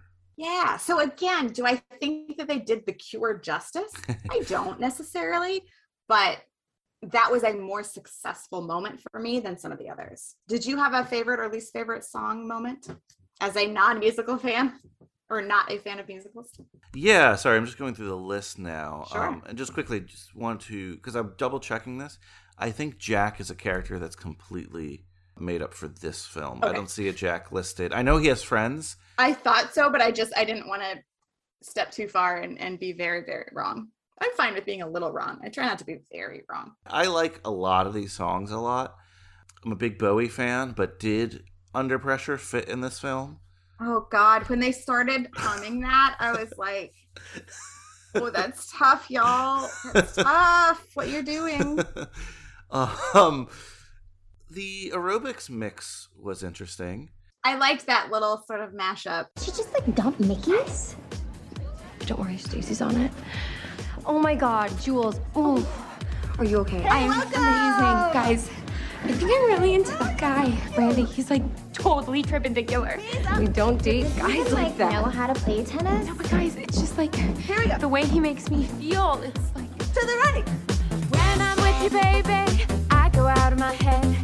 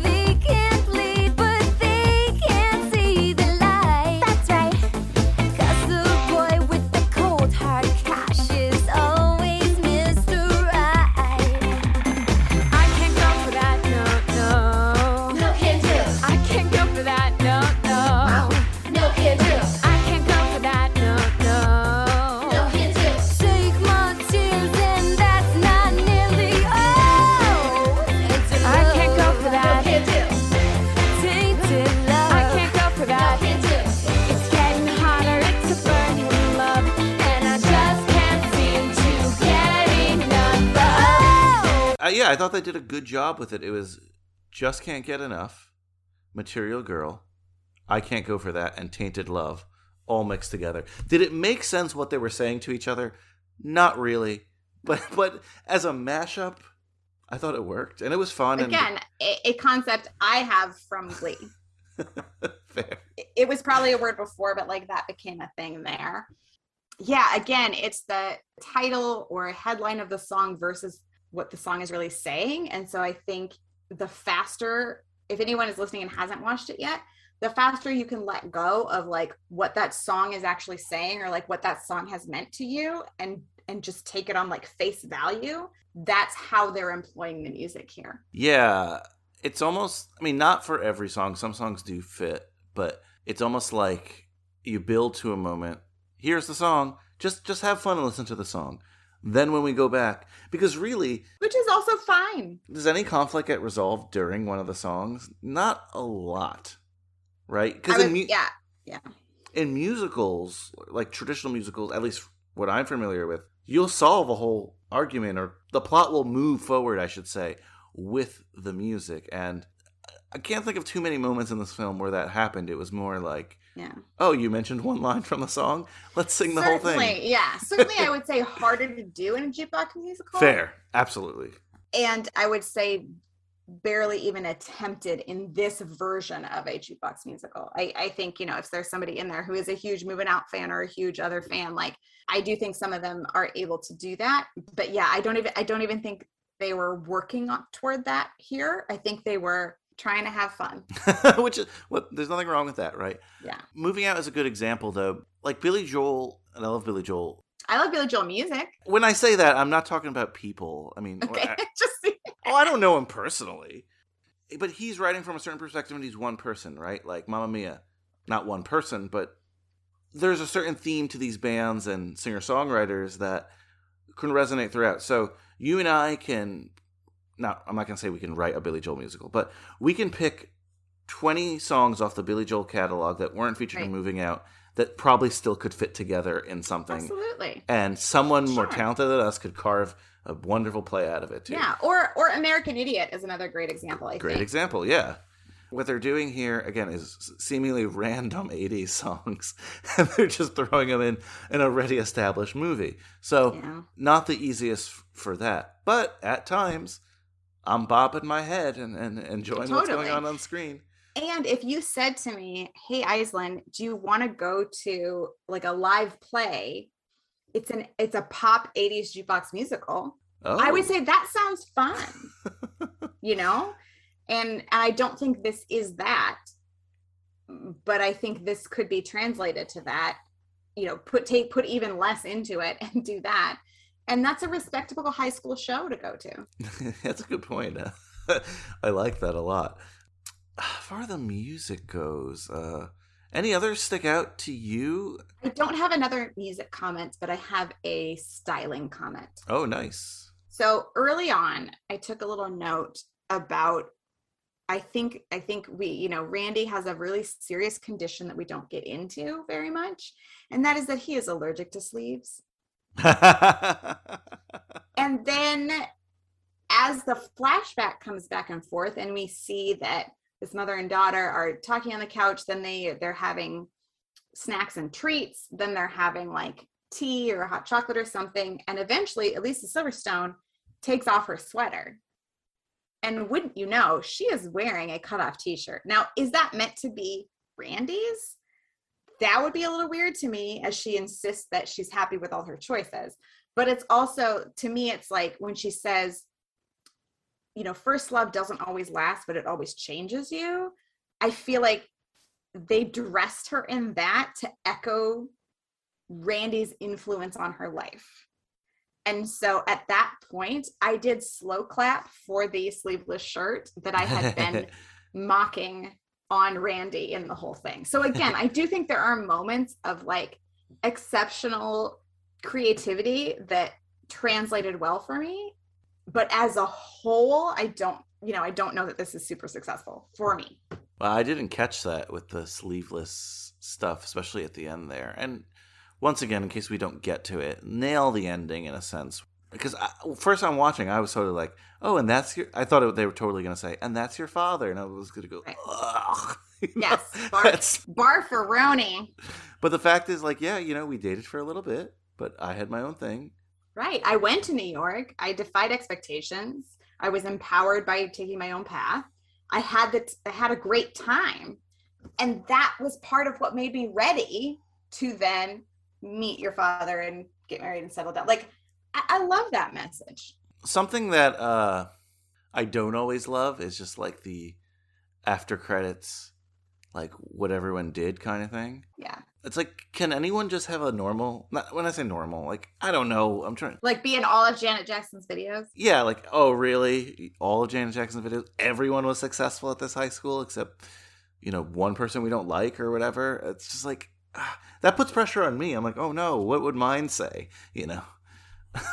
but other than that, I, I loved again how we ended here and that. Not to skip ahead to the ending, we could talk about whatever. No, I think that's fine. It was weird to me that it was all in a flashback, but was not bookended. So we have the last flashback when a lot of what we just discussed was said. Alicia Silverstone says, you know, met your father. I'm happy with my choices, blah, blah, blah. And then we end with them, you know, taking Mickey's limo and, you know, driving all night or whatever. And then we get that post credit that, um, for me, it's a, a that thing you do. Like, here's what all the Mm. band members did. yeah. I didn't hate it, but I, I I was like, wait, is this? It was just weird to me that it didn't bookend. It like bookended and then coded. I think you could go back to that because you want to end like that peppy, you know, maybe limo scene, whatever. But I don't think it needed the where these people wound up because we know where the people we cared about wound up. They're in, they're sitting in that living room. Yeah, really good point. So yeah, unnecessary to me. Okay, let's see. The other thing I had in my notes is we get a prom here. Um, you Sure. don't you don't like films that end at prom. Well, not that you don't like films that end at prom, but it doesn't make logical sense usually.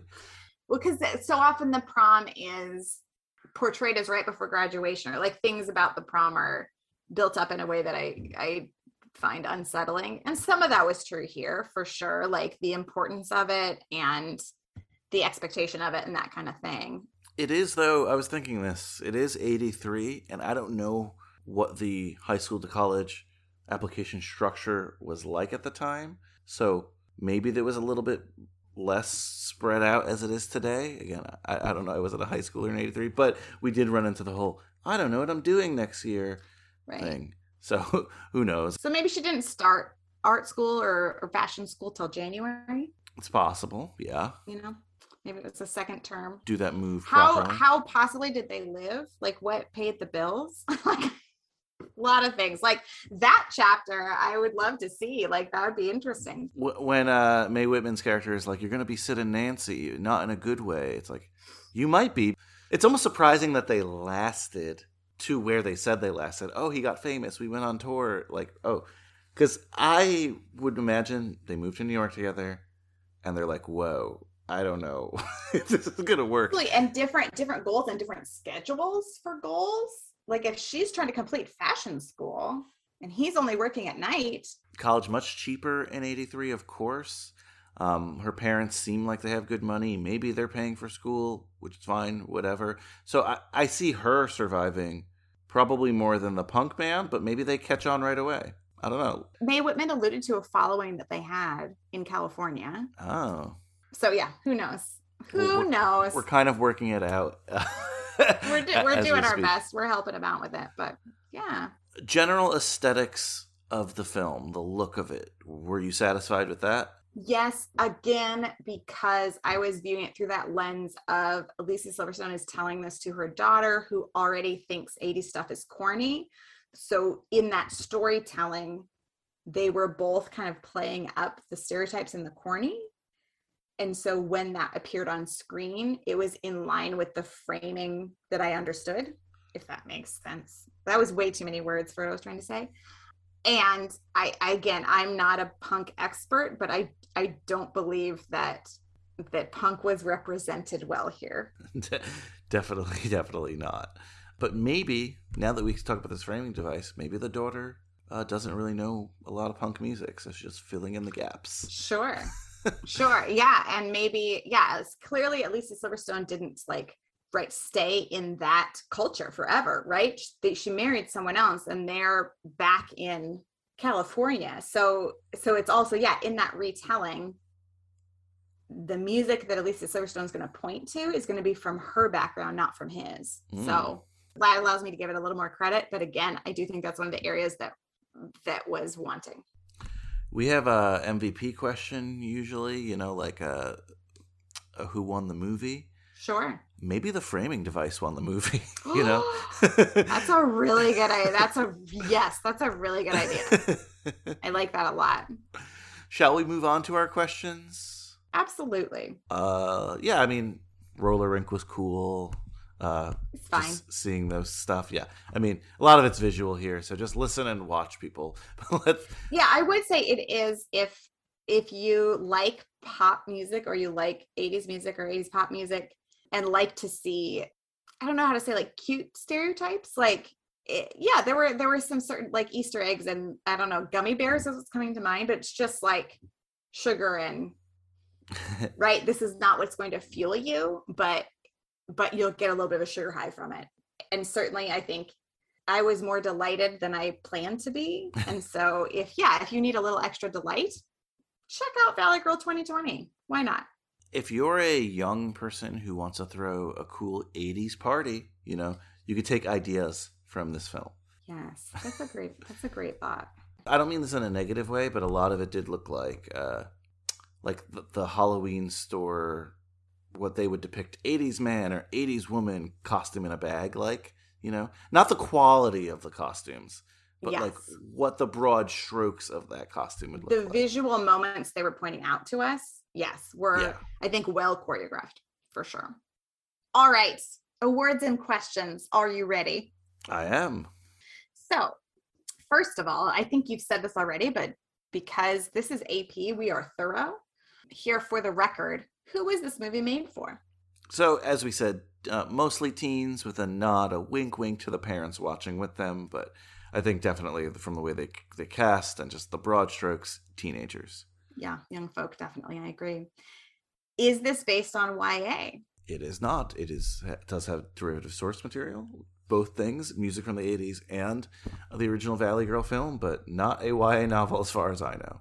Do we have a dead teen or a dead parent? I don't think so, right? I don't think so either. And I was trying to think back to Valley Girl, but again, it's not a high rotation one for me. I don't know that there's any there either. Huh. So Yeah. um unusual for us, certainly on AP, but it was nice to have some levity. there you go. Okay, most likely to succeed. Who won the movie? Are you gonna go with your wild card answer of the framing device? you know, normally we pick a person, but I, I think I have to. I mean, I think the framing device wipes most of the errors of the movie away because it makes sense. So whoever was, you know, putting this script together and suggested that idea, good for you. So Absolutely good for you. did you have a different answer? I do just for the sake of having a different answer. I, I agree with I co-sign your answer 100%. And as I was thinking about it between watching the movie and recording the podcast, because I enjoyed Stacy, um, the Jessie Ennis friend, the one that was still like remained friends with Julie and was trying to patch things up and was a little bit um I don't know, I didn't like the way Karen in particular, but again, we we've already talked about Karen's kind of inconsistent character, but like she was pretty rude to Stacy. And sort of we find out then Stacy is is going off to MIT or Dartmouth, I believe. It's like- Dartmouth, pardon me, to do computer science or you know that kind of stuff, and then ends up in Silicon Valley. So I think, you know, as someone who I hope I've gotten better since high school. I I like that shout out for someone for that being the beginning of someone's journey, not the apex of their journey, Mm. and that they did what they had to do to get through it and then thrived afterward. And so for those reasons, I would say Stacy won the movie for me. Stacy, yeah, that's a good call. Very misunderstood, I think. You know, she can come off as bad in certain scenes, but as she says a couple times, her parents are going through a divorce. Tough time for her. Yeah. Well, and it's true. You know, there there are times when I I think it is common for us all to have times where maybe we followed the crowd or a crowd despite knowing what was a better choice or what was right, right? She you could see the conflict I feel like in her portrayal of it of like I want to support Julie. Julie is my friend. But this social pressures and these expectations are so heavy on me. I just have to get through this Oh, to yeah. then be able to be myself or to be able to make those better choices. And so that just resonated with me. Yeah, and like when she's in the car and she's out with uh Randy in the quote unquote punk scene, right? Like I can imagine that she would feel uncomfortable, right? Like sh- those are not her friends. It's it's, She's a suburb kid. it's not her environment. It's She's in a costume. she's in a costume. Yeah. Thank you for shouting out Stacy. Definitely a good call. I like her. So, how about the Wooderson Award? Is there a character you would like to have seen more of? Um, maybe some of these cameos, like uh, Randall Park or Nicole Byer, I, I think they served well, but two those two stuck out because I really like them, and I don't know, a little more lines here or there. If you listen to like uh, Nicole Byer's how she's narrating the skate party, Skate she- party? she's saying some hilarious things. I feel like they just let her speak because Yeah, just let her do it. it sounded like that. How about you? I think those are great answers. Um, what was I thinking as I was watching it? I mean, I probably was gonna say again Mae Whitman just because I find her so talented and I feel like watchable is not always a compliment, but I, I want to say compelling on screen. And I, you know, would always want to see more of her. Um, but I like your answers better. You know, sometimes you get to an essay question and you're like, I know this is not the example they're going to show other teachers, but I'm going to be able to answer the question with my answer. I feel like that's the difference between our two answers there. How about the Long Duck Dong Award? Any character whose omission would have made the film better? Well, I'm really torn on the Logan Paul thing. Um, Absolutely. because he actually plays the character well. Because this is not a likable character, and I feel like that's he that's who Logan Paul is in real life. Right. So He's meant to be one dimensional. uh, let's say that's my official answer. But I did want to uh, insert this bit of trivia. Um, you'll see a name Peyton List on the Yeah. the uh, credits or whatever. Her character was almost completely erased from the film for whatever reason. So someone Long Duck Dong awarded her. Uh, she has a song on the soundtrack. She sings "Call Me" by Blondie. She's supposed to be the head cheerleader in here, and she had apparently a, a small plot line and wound up on the cutting room floor. So Just got cut. Huh.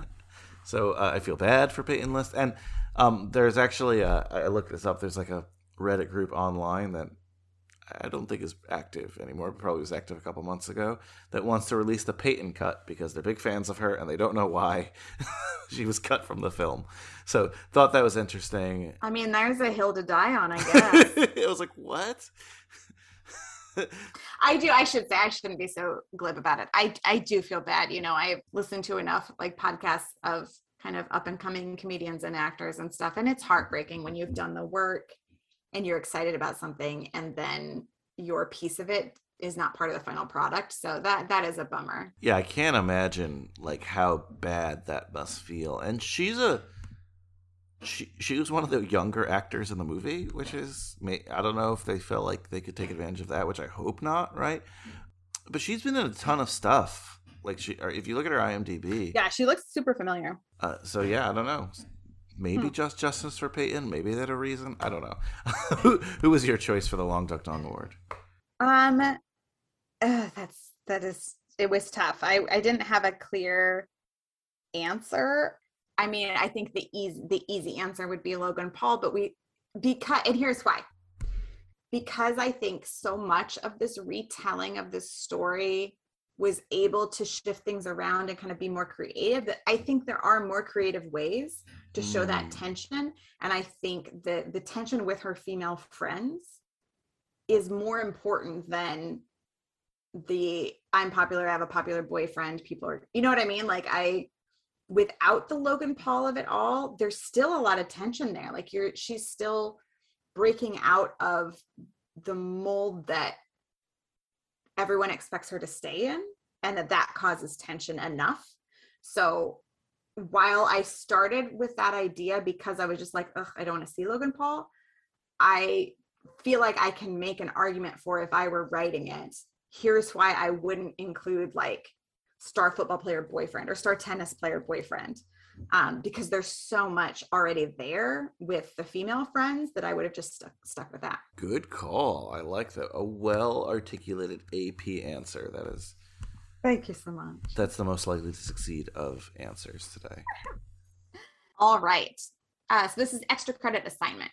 If you could recommend a classic teen movie to a character in this movie, what would it be? So this one is not a, I wouldn't call it a classic, but I couldn't help thinking of this film while watching this one. So I am going to recommend this film to Julie and all her friends because they seem like they like to sing and dance. Grease 2 with Ooh, hot take. Uh, which I do not consider a classic, but it is such a silly, silly film. This is such a silly, silly film that I feel like Grease 2 is derivative of the original Grease. A lot of music, a lot of, a lot of fun. They would enjoy it li- living in a similar world as Grease 2. What about you, Aislinn? I like it. I had one and it has left my brain suddenly because now I can think of his Grease 2. um, uh, my answer is not great, but I had thought that maybe Mae Whitman and Karen and their, I would say their attraction is a little bit undefined, but maybe if they were going to go out together, maybe they could watch But I'm a Cheerleader. nice. Like it. Not to just say you're gay, so only No, lesbian no. fair for you, but thinking about this time and like what was out there, if I could transplant that back to them to just you know have have something that maybe could resonate in different ways for both of them. I don't know. That's what I thought. Not a great answer, but is my answer. Well, you had an MVP answer before this, so I know I was all out of out of juice. Okay, it is report card time. You got to get your red pen. You got to get your card stock report card out. For reference, Rotten Tomatoes. This got a 59% from the critics and an 82% from the audience. Okay. just a little background on that. Not a lot of audience graded the film, so Oh, okay. It's a freshman or sophomore 82, not a senior year 82. And 26 out of 5 on Letterboxd. That seems to track for me. We grade using the um, like, traditional high school grading system from A plus to F. Brian, what letter grade would you give Valley Girl the 2020 edition? people who saw this movie before I saw this movie again told me it was trash. It is by most standards I have not a good film. But is it watchable? Absolutely. Did I enjoy some moments of it and did I think it was creative? Absolutely. And I'll never fail anything with Alicia Silverstone. Well, maybe I have, but I, I don't like to fail anything with Alicia Silverstone. She's in this bad movie called True Crime. Um, Oh, that movie, that movie traumatized me. oh, did it? I still think about someone forcing me to drink bleach. Oh that movie God. traumatized me in such a visceral way. We could go on for an hour. I'm not going to, but yes, I hear that. and I'm a little upset that you even brought it up because now it's in my head again. Apologies. And it was, that was what, you know, there are so many moments of like, oh, I saw that too young, but no big deal, right? I went to um, remain, uh, Legends of the Fall in the theater. I shouldn't have, right? But that didn't traumatize me. Watching VHS copy that I think my brother and his friends had rented that I grabbed and watched behind everyone's back, I should not have done that. That that film was not appropriate for the age that I watched it at. Anyway, Um, I apologize for that. Um, what grade would you give Valley Girl 2020? so with all that being said i wrote c plus i mean i i think it's it's passable and i don't think it's as bad as people said um i think it's a fun film forgettable maybe but whatever it, it was fun and uh, it's a to me it's a shame that logan paul has to be logan paul and that this movie just basically got put on the back burner and then Yeah, it's a it's shitty for everyone else. yeah that honestly did more work in the film than he did. I don't think he's even in any of the music. No, you're right. He's not. So it's it sucks for those other people who are like, this could be my break. And then Logan Paul's hijinks led to it not being given a release in the same way. I just that's shitty. Absolutely. So my grade is C plus though because I don't know. it wasn't bad enough for me to just be like never watch again. I think it's worth a watch if you're into this kind of thing, and Mhm. maybe maybe one one watch. That's it. But yeah, C plus. How about you, Aislinn? I um exactly agree with you on this. I have C plus written down and just the like Valley Girl parts with the the things I've talked about with the way I don't think they utilize the music very well, things like that. It was lower down. It was harder to watch. And the framing of it, the Alicia Silverstone of it, really elevated it back up for me. And so um, I can't quite put it in the B range. Again, I am a super nerd. And so I'm pretty strict with these things. I would give it, I would give it a C plus, and that is meaningful from from me, I think.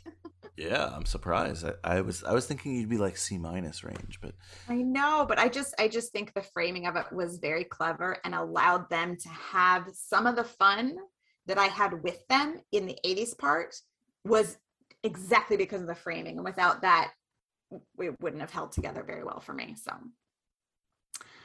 all right, movie themed sleeping bags. We've got a lot of 80s. We also have some contemporary influences. How does that impact the sleeping bag you will bring to the Valley Girl slumber party? So I love the 80s colors and the look of just the stuff in the aerobic scene. I want like an uncomfortable, like lycra sleeping bag with, with just those aerobics colors. I wish I could pull off an aerobics outfit like that. I can't. It amazed me that there was such this subgenre of fashion at that time that was like built for this and it's just so different than what pe- what people wear now to work out. If someone wore that at the gym, at leisure yeah. My God, that makes me want to so bad. Like do it. put on a, a very like high, you know that like the high thigh, like the Yeah. high cut brief Yeah, it's- thing it's- with with but with pants under it and a belt. God, that makes me want to just walk into a gym like that so badly. I love it. I also, of course, was influenced by fashion. I went a little bit differently.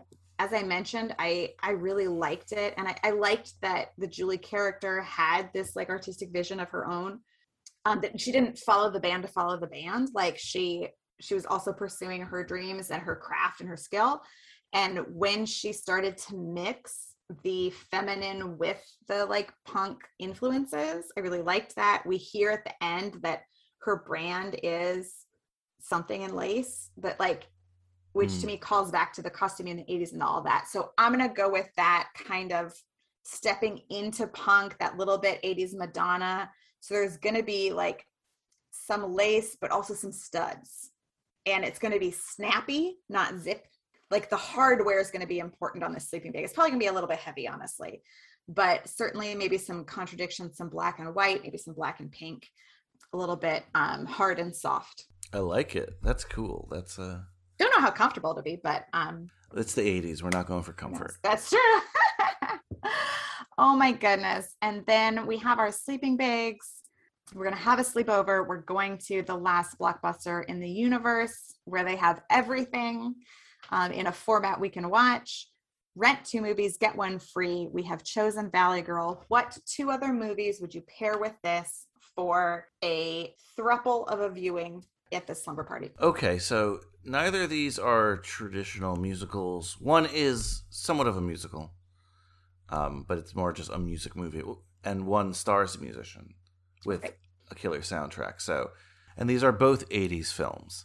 So, the first film I am choosing is Purple Rain. Ooh, yes Also, the Uh, lace inspired me and kind of like absolutely so goes without saying, Purple Rain. Uh, if I need to describe Purple Rain to you, I'm sorry, just lis- listen and watch it. Um, the other film, because there was a lot of Madonna in this and just Madonna looking costuming, right? Is the, the film Desperately Seeking Susan. That's awesome. I had a different Madonna, but tell me more about Desperately Seeking Stu- Susan in this. Oh, great, great. I love it. So, Desperately Seeking Susan from 1985. Just a lot, again, of lace and a lot of Madonna. That's all. That's, see, I, my picks are more fashion inspired than Totally. But there's also a music element as well. So, Absolutely. music and fashion inspired. So, There you go. Desperately Seeking Susan, Purple Rain, and Valley Girl 2020.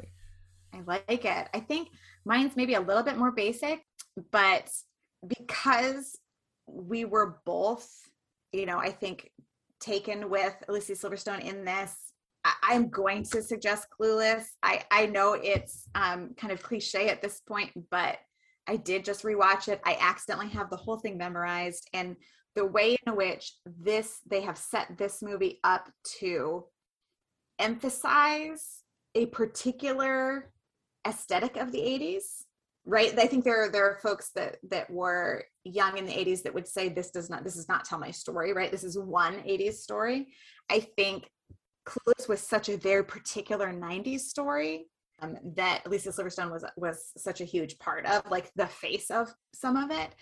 And just as there's this valley kind of versus punk versus you know city sort of thing i remember conversations where there were pop culture commentators talking about how like clueless sort of pulled the glam from the grunge that was what we were seeing in the early 90s so it just made me think of it so much between lisa silverstone and thinking about like quintessential or even stereotype eras of time long story short I said Clueless.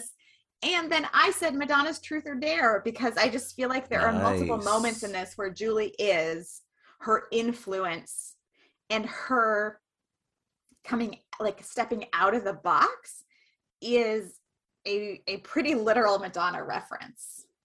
And so I thought that would go nicely so we could kind of go back and look. And it's not the same era that truth or dare is but but just again the madonna of it all. I had a i have an honorable mention. Um i don't know how honorable it is. Oh no this was honorable mention for what i would want them to watch. If i can go back. I had an honorable mention of having julie watch ladybird but i know that we recommend ladybird in different ways often so that was why it was my second pick but um but yeah i would for the for us watching three i would have this clueless and truth or dare Love it. These are some great picks. Seems like be a very fun evening, that's for sure.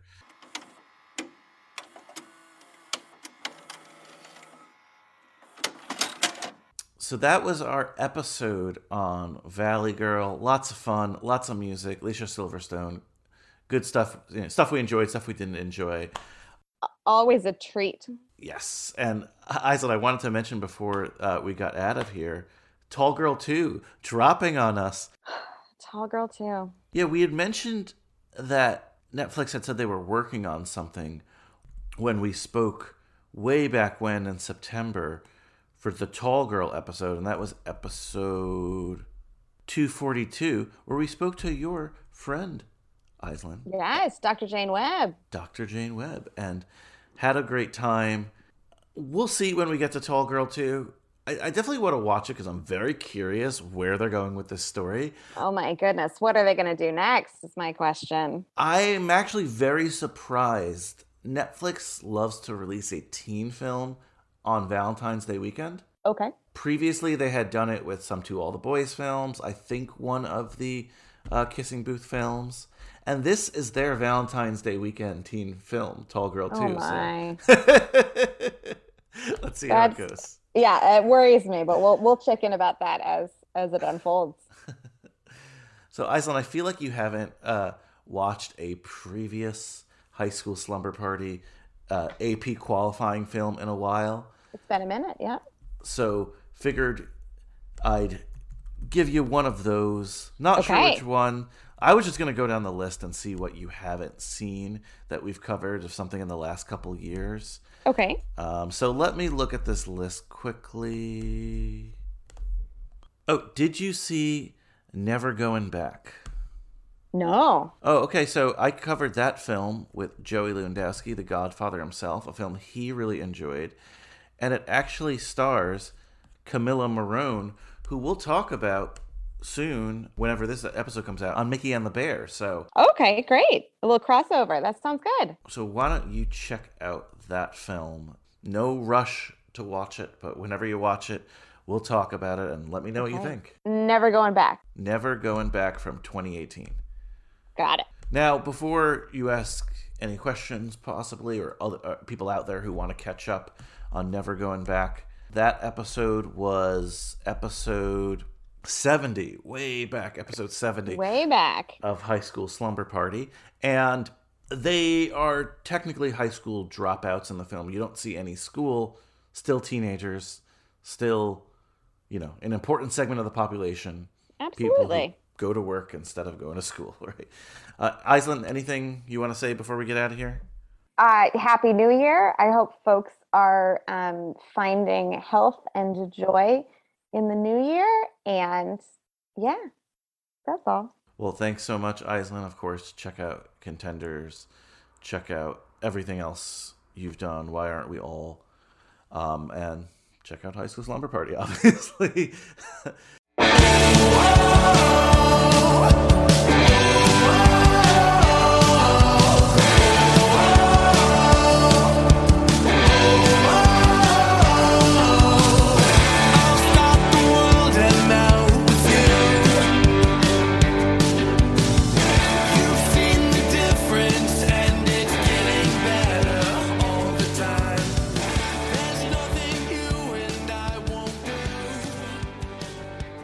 Brian Rodriguez here. One more thing for our slumbers. If you want to know what your homework is, we will be talking a film this Friday with our good friend Mike Manzi and return to the podcast. It's been a while. John Harden. The both of them will be here to chat Hamlet 2. When Dana Marschz didn't make it as an actor, I'm having a herpes outbreak, but you never know it. He became passionate about teaching Theater has the power to transform the audience. and discovered I kicked this trash can. he wasn't very good at that either. I've been praying for more racial understanding, but I still get anxious around ethnics. Just because they're Latinos doesn't make them gangbangers. Got it? We're just coming together as a class. Ah! Is he acting? No, he's not that good. Mr. Marks, could I have a minute? The school board decided to cancel drama. We need to save drama. Put on a play, make it the best you've ever done. We're working on an original play. What is your problem, man? It's done. Hamlet 2? Doesn't everybody die at the end of the first one? I have a device. The time machine opens, revealing Hamlet and Jesus! Good luck. Thanks, Jesus. You got my cell number? Yeah. Okay. The musical accompaniment to our play will be provided by the Gay Men's Chorus of Tucson. Just a steel town girl on a Saturday night. Because of its unwholesome content, school cannot allow the exhibition of Hamlet 2. You can't stop art. You have Satan French kissing the President of the United States of America. Cricket Feldstein, we have a First Amendment case on our hands. No one is shutting down this play. You have no ID, your badge isn't visible, and you accidentally grazed my boob when you tried to walk past me. Yeah. What's really going on here? Jesus is sexy to you, which leads us on to the musical interlude, Rock Me Sexy Jesus. Vamos al infierno por esta madre. Steve Coogan, Catherine Keener, David Arquette, and reintroducing Elizabeth Shue as Elizabeth Shue. I'm actually a nurse now. Mm, oh my god, I'm freaking out! Hamlet 2. It was dramatic. It was visual. It was stupid. It was stupid, but it was also theater. That's cool. Yes, Hamlet 2. I actually haven't seen this movie. I've been told it's hilarious, but one of Mike Manzi's favorite films, and it's a Hamlet esque film, Shakespeare related, so had to bring on our Shakespeare expert, John Harden. Can't wait to chat to them, so that's your homework. Watch Hamlet 2 for Friday and listen to the episode wherever you get your podcasts. And remember, guys, life moves pretty fast. If you don't stop looking around once in a while, you could miss it. Later, dudes.